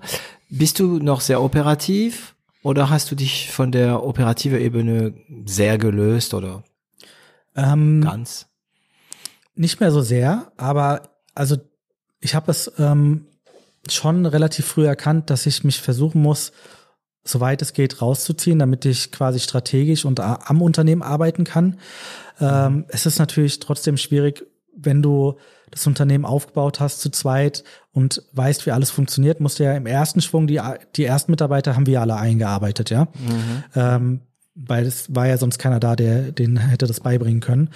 Ähm, dann nach und nach mittlerweile zum Beispiel in der Produktion arbeiten die sich selber ähm, ein und das funktioniert schon super gut, aber ich bin schon immer noch hier und da operativ tätig, weil es nicht anders geht. Ich versuche natürlich langfristig immer mehr mich rauszuziehen, aber das ist ein langer Prozess, ja. Aber ja. ich bin hier teilweise, du siehst mich jetzt normal angezogen, manchmal bin ich hier mit äh, Latzhose und äh, komme gerade vom Versiegeln, ja. Äh, mhm. Also normal angezogen heißt, nur für, für unsere Zuhörer, ein schwarzes, äh, wie heißt es, Hoodie, Hoodie ja. äh, schwarze, schwarze Cap, ja. ja und dicke äh, Kopfhörer. Also ich könnte gerade mich mit einem YouTuber unterhalten, ja. ja, ja, aber dann, äh, wenn wir so neue Sachen entwickeln, dann bin ich natürlich dann mit, mit dabei und dann äh, begleite ich den Prozess und deswegen bin ich schon auch, aber auch gerne. Also mein Ziel ist es auch am liebsten, wenn, wenn ich sage, äh, ich bin jetzt komplett operativ raus, dann würde ich gerne mir einen Tag fest in der Woche einplanen, wo ich jeden Tag in der Werkstatt bin. Weil ich, ich liebe mhm. das ja, äh, was mit Aus Spaß. Genau, mhm. mit meinen Händen was zu machen. Das heißt, das wäre mhm. sogar langfristig, würde ich da wieder reingehen wollen. Ja, dein Luxus. Sozusagen. Ja, genau, mein Luxus. Mhm. Ähm, gibt es noch operativen Sachen, die nur du kannst? Also es ist beim Material, also unser Beton, da steckt fünf Jahre Forschungsarbeit da drin. Also wir haben eine eigene Rezeptur entwickelt und ähm, auch durch sehr viel empirische Versuche, sehr viel, um auf Deutsch das zu sagen, auch sehr oft verkackt. Ähm, Also Trying Error. Genau, genau. Und dann begleitend aber auch mit, mit ähm, Konzernen daran weiter geforscht. Und äh, das ist schon wirklich, da steckt sehr viel Arbeit drin und da haben wir auch einen krassen USP mit unserem Beton. Und äh, dieses Wissen, was ich mir innerhalb von sechs Jahren angeeignet habe, das kann ich nicht innerhalb von ein paar Monaten weitergeben. Das heißt, was die Sachen angeht, Beton, Versiegelung und wenn wir da was umstellen oder verbessern wollen, da bin ich immer mit vorne dabei und das muss ich immer mit begleiten. Das äh, kann doch keiner leisten. Ähm, Okay. da Du verhinderst, dass die die Fehler machen, die du ja eh schon gemacht hast. Nee, das, das ist okay. Also ich habe kein Problem damit, wenn die Fehler machen, aber ich denke halt, wenn ich mit dabei bin, dann geht's vielleicht in zwei Monaten und wenn ich, wenn ich äh, nicht dabei wäre, dann dauert es zwei Jahre. Das macht dann halt Genau. keinen Sinn, dass ich dann nicht dabei bin, ja. Genau. Das meinte ich, ne, dass die, die Fehler, die du ja eh gemacht hast, dass du dann, du kannst dann sofort sagen, nee, Achtung, pass an, wenn du die Mischung so und so machst, dann passiert das. Genau, genau, ja. Brauchst du nicht probieren. Mhm. Genau. Okay, cool. Ähm, ja, warum hörst du eigentlich keinen Podcast mehr? Hast du jetzt da noch aufgehoben? Ah, ja, natürlich. Ah, nee, Moment, bevor du mir diese Frage beantwortest, weil das ist für mich äh, die wichtigste Frage. Ich kenne einen Teil des Antwortes. War, was, warum Concrete Jungle? Ähm, Konkrete Dschungel. Concrete Jungle, ja. Also es eigentlich relativ einfach. Ähm, ich war ja in diesem Modus im Keller und habe die ganze Zeit Sachen aus Beton gemacht. Äh, in Deutschland gibt's da nicht so viel dazu zu lernen und zu schauen. Und ich war bei in Amerika viel unterwegs, YouTube und Tutorials. Und dann lese ich die ganze Zeit Concrete Countertop, Concrete das und habe dann gemerkt, okay, warte mal, Beton heißt auf Englisch Concrete. Äh, und das war mir dann so ganz neu. Und ähm, ich meine, bei euch Franzosen heißt es ja auch Beton, ja. Und Du Beton. Mhm. heißt eigentlich in sehr vielen Ländern Beton. Und deswegen ähm, kenne es relativ wenig. Ich kannte das auch nicht. Dann war ich halt voll in diesem Tutorial-Game und habe mir die ganze Zeit Concrete hier, Concrete dort gegeben. Und dann war ich da im Keller und ähm, war schon relativ weit mit meiner Mischung und war am Arbeiten und dann lief von Alicia Keys und Jay-Z der Song Empire State of Mind und ähm, Ah, und dann kam die Stelle Concrete Jungle Where Dreams Are Made Of und es war für mich so, ich bin jetzt kein Esoteriker, aber dieser Satz und mit dem Verständnis, ah, Concrete Jungle, so also der Großstadtdschungel und Where Dreams Are Made Of und ich dachte so als kleiner Frankfurter mit unserer Mini-Skyline, ich im Keller mit dem Concrete und dann hat irgendwie der Perfect Match irgendwie für mich gepa äh, gepasst. Äh, ich habe direkt gegoogelt, ob dieser Name noch frei ist und äh, habe den auch äh, angemeldet, äh, sehr, sehr früh. War frei? Ja, ja, also war, war für äh, sehr viele Klassen noch frei und für ähm, Schmuck und für Beton und äh, für ganz viele Sachen. Dann habe ich mir das direkt gesichert und fand den Namen und das Wortspiel cool. Und im Nachhinein ist es auch ganz cool für die CI, dass man diese Dschungel, dieses Dschungelelement auch noch hat, weil nur Beton ist nur grau und äh, da kann man auch eine zweite Seite so ein bisschen, bisschen dazu grün geben. drin. Ja. Mhm. Ach schön. Also der Name ist cool, finde ich. Concrete Jungle klingt auch cool. Ähm, ähm, und ja, ist auch in die, sagen wir mal, in dieses äh, wahrscheinlich irgendwo in dieses allgemeinen äh, Unbewusstsein drin durch ja Bob Marley und und Co. Ne?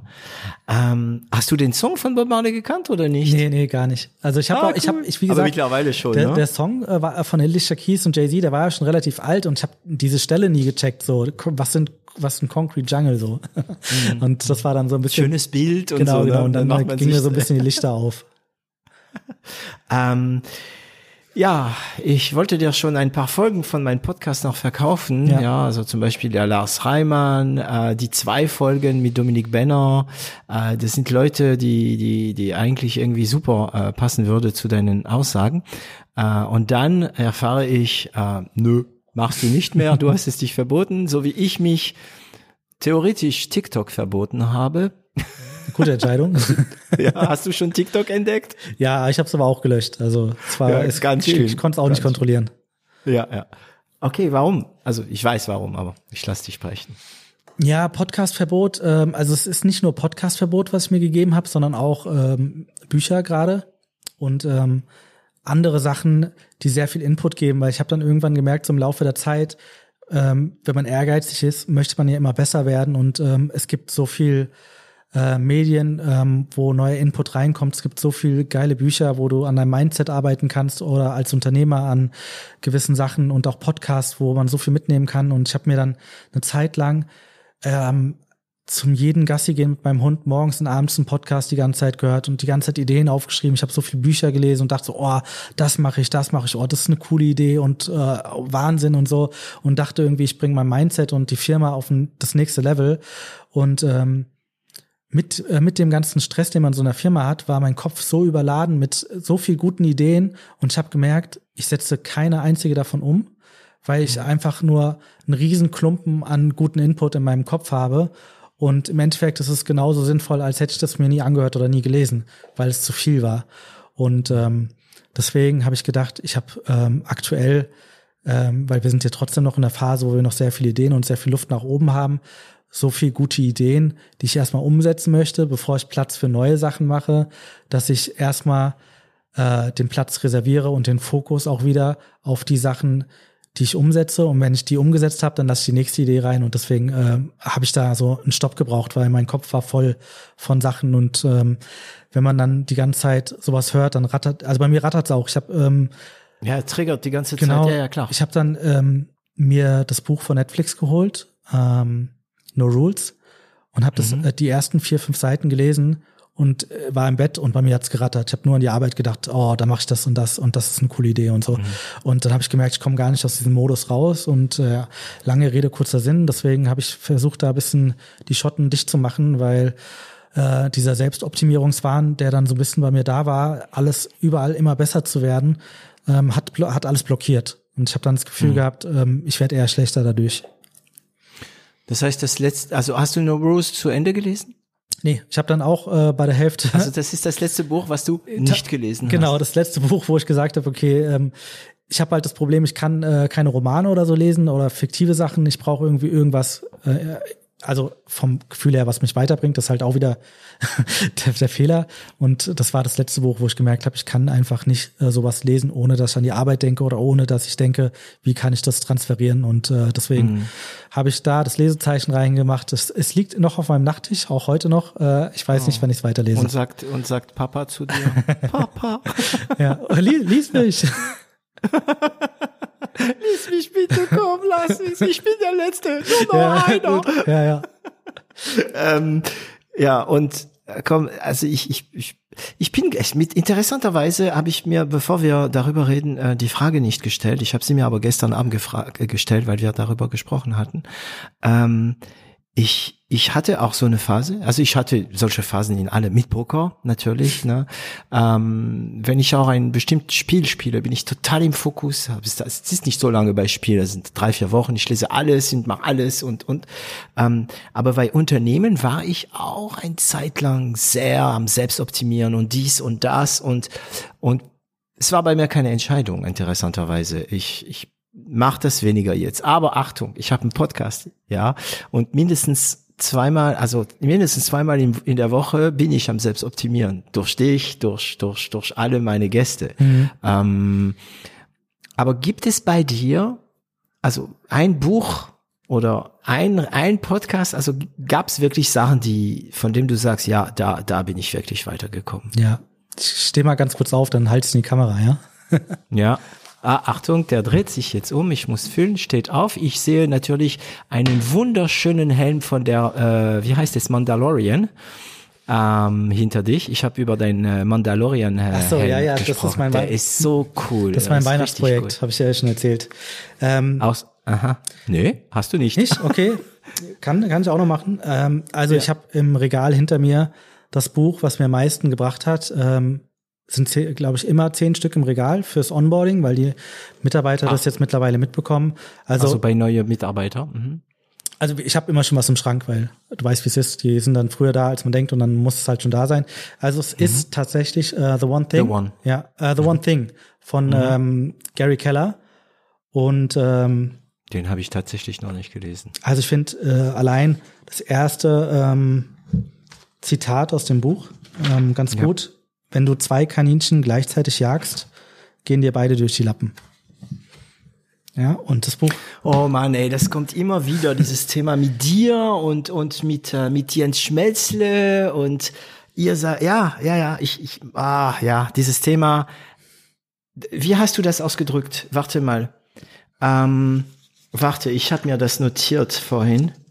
Ah, ich habe es jetzt nicht mehr dabei. Warte, warte, warte, warte. Genick zu, also Genick gebrochen, weil wir zu breit waren. Ach so, ja. Du ja. hast gesagt, weil wir uns zu breit, zu viel gemacht haben, zu viel verschiedene Sachen gemacht. Ja. Ja, ja also es begleitet mich halt also ähm, die ganze Gründerstory entlang, dass ich immer wieder merke, wenn das Chaos zu groß wird oder ich das Gefühl habe, mir entgleiten Dinge, dass ich mich, wenn ich mich fokussiere, das Problem meistens lösen kann, indem ich mich auf das aktuell Wichtigste fokussiere. Und dann ähm, sich sehr viele Probleme damit automatisch auch lösen. Ähm, ja, also deswegen, das, das war bis jetzt das beste Buch, was ich gelesen habe, weil ähm, mir so viel irgendwie dadurch klar wo, geworden ist mit äh, den Erfahrungen, die ich gemacht habe, dass äh, wenn man sich sehr regelmäßig mal diese Fokusfrage stellt, so was ist jetzt gerade das Aller, Allerwichtigste und das äh, zuerst in Angriff nimmt, dass das sehr viele Sachen schon löst, die auf der Liste noch drauf sind. Teilweise denkt man, man hat 20 Probleme, er muss nur zwei Stück lösen und alle andere, also Alle die, acht, die 18 anderen sind dann nichtig, ja. Ja, ja. Ja, und das ist, ähm, ha- hast du die Entscheidung, habt ihr mit Madi die Entscheidung getroffen, euch auf Schmuck zu konzentrieren, bevor oder nachdem du dieses Buch gelesen hattest? Davor. Davor. Ja. Das heißt, das Buch hat es bei dir noch bestätigt. Das Buch hat mir total viel ähm, klar gemacht. Also wir haben uns ja auch nicht auf Schmuck äh, fokussiert, weil wir gesagt haben, wir müssen uns jetzt fokussieren, weil, weil wir uns fokussieren wollen, sondern wir sind ja nicht mehr klargekommen. Also ähm, dieses ganze Chaos und ähm, was alles abging, das hat ja dazu geführt, dass wir gemerkt haben, wir kriegen es gerade so nicht auf die Reihe, wir müssen jetzt irgendwas ändern. Dann haben wir aus einer natürlichen Reaktion uns darauf fokussiert, weil wir gesagt haben, okay, wir machen das jetzt richtig, das hat das meiste Potenzial. Lass uns bitte mal eine Sache vernünftig zu Ende denken und zu Ende machen. Und äh, da haben wir dann im Laufe der Zeit immer wieder gemerkt, dass das die beste Entscheidung ist. Und als ich das Buch dann gelesen habe, da habe ich ganz viel von uns wiedererkannt, von den Entscheidungen, die gut waren und äh, von denen, wie man es noch weiter verbessern kann oder anders angehen kann, äh, kriegt man da unheimlich viel mit auf dem Weg. Okay. Ähm, weißt du, es ist interessant. Normalerweise stelle ich immer die Frage, ähm, meine Gäste die Frage, ob sie gut delegieren können. Ähm, bei dir habe ich sie nicht gestellt, weil ich hatte einen Satz von dir auch, ähm, wo du gesagt hast, ähm, du, du, du, du, du gibst Sachen ab, damit du dich auf das andere fokussieren kannst. Ja. Von daher würde ich vermuten, dass du mit Delegieren wenig Problem hast, oder? Oder irre ich mich? Ähm, ja, ich muss auch sagen, es hat vor, also die erste Story, äh, die ich da auf dem Weg bekommen habe, war noch zu meiner Bentley-Zeit. Ähm, wenn ich jetzt hier mal eine kleine, kleine Anekdote. Gerne, Anekdote, ja. Ähm, Ja. Ich hatte, ich hatte ja mit den reichsten drei Prozent aus Deutschland zu tun, weil diese Autos können sich ja nur sehr wenige wollen und können sich halt nur sehr wenige leisten. Ähm, ich hatte einen Kunden vor mir sitzen, äh, der hatte sich so seinen fünften Bentley gekauft. Ähm, der ist die Autos teilweise auch gar nicht gefahren, hat die in der Garage stehen lassen. Der war total emotion, also emotional tot, will ich jetzt mal hart sagen. Der konnte sich auch gar nicht mehr richtig freuen. Und dann haben wir so ein bisschen gesprochen und er hat so gemeint, ja, ähm, er hat so viel in der Firma zu tun, er sieht seine Familie kaum und ähm, das ist einfach ähm, eine Sache, die kriegt er nicht in den Griff und der ist in der Arbeit verloren. Und ich wusste halt, er ist ja Milliardär, er hat eine Firma, die äh, Millionen macht. Ähm, es wäre ja kein Problem, einen CEO zu holen, der seine Aufgaben übernimmt und er genießt einfach mal das Leben so, habe ich mir gedacht. Und dann habe ich aber gemerkt, ähm, dass er gemeint hat, ja klar, könnte er das machen. Also ich habe es nicht so direkt formuliert damals natürlich, aber er hat gemeint, er könnte es schon machen, aber die können das ja alle nicht so gut wie er. Und da habe ich erst so gemerkt, okay, du kannst eigentlich deine Freizeit und dein Leben zurückgewinnen, indem du den Kompromiss eingibst, jemanden zu holen, der von mir aus 90 Prozent nur von dir geben kann. Aber das ist immer noch viel. das ist viel und äh, also in seinem Fall. Ne, genau und dann doch lieber 10 Prozent irgendwo verlieren kurzfristig, ähm, als irgendwie sein ganzes Leben unglücklich zu sein. Und ähm, das war so ein, das, Das hat, ja, das, das hat mich sehr geprägt und dann habe ich auch mal mit mit Maddie zusammen die Diskussion geführt. Wir wussten, wenn wir Sachen abgeben, dass sie schlechter gemacht werden als von uns erstmal oder vielleicht auch für eine Zeit, weil wir natürlich viel mehr Erfahrung hatten und das viel besser konnten. Und das muss man lernen loszulassen und sagen, okay, du gibst es jetzt ab, es wird auch ein bisschen schlechter sein, aber wenn du gute Mitarbeiter hast, wird es immer noch gut sein, ja. Und du kannst dich wieder auf neue Dinge konzentrieren, die größer sind, die wichtiger sind und einen größeren Hebel für die Firma und für dein eigenes Glück haben. Und ähm, das denke ich, ähm, da, da haben, das haben wir ganz gut hinbekommen, dass wir nicht so Also klar, es ist schwierig, aber nicht so die Riesenprobleme haben, zu sagen, okay, wir vertrauen euch, wir geben euch das jetzt ab, ihr macht es schon. Ja. Ich sag einfach nicht dazu. Du hast meine Reaktion gesehen, als äh, als du gesprochen hast. Ich glaube, ich habe nur noch genickt. Ähm, ja, ganz einfach, ja. Also das ist wieder mal ein großes Thema. Also ich krieg von dir ein paar richtig fetten Botschaften in die Fresse heute, glaub mir. also danke, äh, wirklich danke, Daniel. Ja, nicht dafür. Mm, ähm, Weihnachtsprojekt? Was meinst du?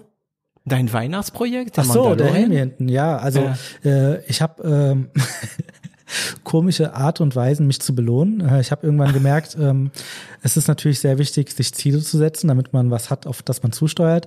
Und es ist sehr wichtig, als ähm, ich glaube, generell im Leben sich zu belohnen, wenn man das geschafft hat, egal für was, äh, beruflich oder privat. Ähm, ich habe, du siehst diesen Mandalorian-Helm hier hinter mir, ähm, den habe ich mir gekauft äh, für die Zeit nach dem Weihnachtsgeschäft. Weil Weihnachten ist halt unheimlich intensiv und anstrengend für uns. Und ich habe mir vorgenommen, wenn Weihnachten gut läuft, dann mache ich diesen Helm aus Beton. Also mit Formbau, Negativformen bauen und aus Beton gießen. Also das ist so ein Dreitagesprojekt vielleicht alleine.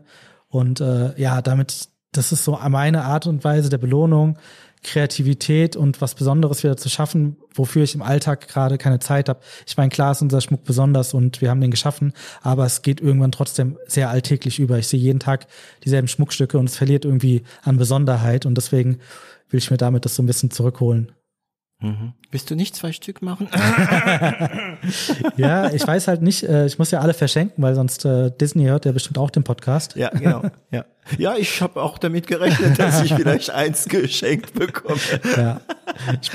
Okay. Sprechen wir mal Die darüber, wenn, die, wenn der rote Knopf hier aus ist. Ja, genau. Ein Profi würde immer fragen, wozu der rote Knopf dient. Kennst du das? Nee. Das, fünft, das fünfte Element. So, Richtig nee, cool. Ich kenne cooler nur das blaue Licht. Das blaue Licht. Äh, das blaue Licht? Ja. Ach ja, bei Mandalorian, oder? Nee, Rambo, blaues Licht. Was macht es? Es Ah ja, was ist das? Es leuchtet blau. ja, ist auch. Ja. Ähm, gut, irgendwie kommen wir zu Ende. Ja, es sind schon zwei Stunden vorbei. Es ging wirklich schnell wieder. Wahnsinn, ja. Ähm, ich glaube, ich habe dir alles gefragt, was ich dich fragen äh, wollte. Ähm, gehen wir mal ein paar Titel durch, bevor ich äh, deine die letzte Frage stelle, die ich immer in diesem Podcast stelle und die du nicht kennst. Das wird sehr interessant. Okay. Ähm, also als als äh, Pütaclic-Titel, ne? Also habe ich schwere Zeiten überwinden. Dann hätte ich Augen zu und durch. Das soll ja natürlich. Also bis jetzt hört es an wie ein schlechter Kalender. ja, ja, aber es ist Le Pütaclic. Lebe also das Traum fehlt jetzt noch. Ja, und ja, genau, warte mal. Ja. Leben dein Traum, Komma, ja. Augen zu und durch. Und dann hätte ich Verantwortung ohne Angst übernehmen. Ja, also wenn ich mich jetzt entscheiden müsste, dann wäre es das letzte. Hast du einen anderen? Äh, Petit Artisan? Nee. Non, Peut-être. non, non, non, Non, non, pas, Okay. non, ça n'est pas question qu'on fasse ça. Petit artisan. Äh, wenn du darauf bestehst, dann bestrafe ich und dann siehst du der Titel. Kleiner Handwerker wird groß. Das ist der Titel. Aber Verantwortung ohne Angst übernehmen finde ich irgendwie passend auch. Aber es, es, ich meine, das ist nur ein Klischee, also ein Klischee in dem richtigen Sinn des Wortes. Das ist nur eine Momentaufnahme eines Gespräches. Ne? Ja. Aber vielleicht fallen mir noch Ja, ein ich paar denke ein. auch. Weil ich sehe schon, du bist sehr begeistert gewesen Du machst da Titel. einfach Danke. übersetzt auf Französisch, dann, dann hört es sich immer gut an. Ah ja, stimmt. Äh, la responsabilité sans peur. Oh, c'est- c'est très joli, Verantwortung très ohne joli. Angst. merci, merci. Ähm, okay, also Achtung, die letzte Frage, die stelle ich jeden am Ende. Ich muss mir einen Moment aus deinem Leben, ja, der 16-jährige Daniel, der noch, ähm, sagen wir mal, noch nicht viel Geld hat und auch nicht viel Sorgen. Hm. Nee, nicht der. Ich nehme der, der, genau, der, der genau sich überlegt, ob er das Referendariat macht oder nicht. Der ist interessanter, glaube ich, für die Frage. Könntest du den jungen Daniel, als er sich damals überlegte, ob er ein Referendariat macht oder nicht, etwas ins Ohr flüstern? Was würdest du sagen? Er hat ja die richtige Entscheidung getroffen. Ähm, ich muss auch sagen, es war ja nicht so der, der große Struggle, aber im Endeffekt, ähm, was ich ihm ins Ohr flüstern würde, weil er war ja schon ein bisschen älter, Ja, ich meine, mhm. äh, mit, mit 34 noch zu studieren ist jetzt auch äh, alles andere als normal. Ähm, ich denke, es ist richtig, nach seinem Glück zu suchen oder seiner Bestimmung, egal wie lang es dauert. Dass, dass man sich nichts vorwerfen kann, auch wenn es wenn es nicht läuft, dass das die falsche Entscheidung ist. Also, weil es kann nicht immer klappen und ähm, das ist aber genau wie beim Pokern dann trotzdem die richtige Entscheidung war und dann man auch ähm, diese Niederlage auch mitnehmen kann und den Gewinn natürlich umso mehr. Ja, das wäre jetzt mhm. äh, cool. mein Spruch fürs Phrasenschwein. mein Spruch fürs Phrasenschwein. Ähm, was hast du noch vor? Also bei dir darf ich das nicht sagen. Was habt ihr noch vor? Ah, wir haben, wie gesagt, also wir haben vier, fünf Trello-Boards äh, voller Ideen was wir noch aus Beton und was wir mit unserem Material, was wir mit unserer Kreativität alles machen können an Produkten, abseits vom Schmuck auch teilweise. Mhm. Ähm, wir ähm, ziehen nächstes Jahr um in eine größere Fläche, wir haben mehr Möglichkeiten. Also ich glaube, unser Ziel ist es immer, Sachen zu machen, die es vorher nicht gab und die Leute überraschen. Das ist so die ganz große Leitmission und das, was auf unser Glückskonto einzahlt, ist, sind diese Momente und natürlich auch, wenn es kommerziell funktioniert weil sonst bleibt es halt brotlose Kunst. Aber ich denke, wir haben sehr viele Ideen, Schmuck neu zu denken, neu zu designen, mit dem Material äh, in neue Formen zu bringen, die überraschen, andere Projekte zu machen. Also da einfach ähm, mit, mit einer Lockerheit und Kreativität das Business immer weiter aufbauen, weil ich bin immer der Überzeugung, wenn du ein gutes Produkt machst und ähm, wenn du Leidenschaft reinsteckst, dann wird das zum Erfolg. Klar kann es auch optimiert werden, wieder durch andere Sachen, durch besseres Marketing, durch aggressivere Skalierung oder so. Aber ich denke, ähm, das wird der Weg zum Erfolg bei uns sein und davon sind wir überzeugt und das sind unsere Ziele. Cool. Daniel, vielen Dank. Das waren zwei sehr konstruktive Stunden. Äh, also für mich und ich glaube auch für, die, für unsere Zuhörer. Ähm, ich hoffe, ich kann Maddie überzeugen, ähm, auch eine Folge zu machen, stimmt, so wie wir ja, es mit Granny stimmt. gemacht ja. haben. Also, dass wir ihre, ihre, also ihre gleiche Geschichte haben. Ähm, danke dir und wir hören voneinander. Ciao. Ja, vielen Dank, David, für die Einladung und es war mir eine große Ehre, ähm, beim Podcast dabei zu sein. Et voilà, Sie haben es geschafft, diese Folge bis zum Ende zu hören und ich danke Ihnen dafür. Sollte Ihnen dieser Podcast gefallen, vergessen Sie nicht, ihn zu teilen und darüber zu sprechen. Abonnieren Sie uns und zwingt Freunde und Familie es auch zu tun. Sie finden uns auch online unter 0auf1.com. Und falls Sie eine Internet- und Medienagentur mit einem breiten Spektrum an Erfahrungen und Kenntnissen brauchen, melden Sie sich. Das Team von L'Agence wird sich besonders gut um Sie kümmern.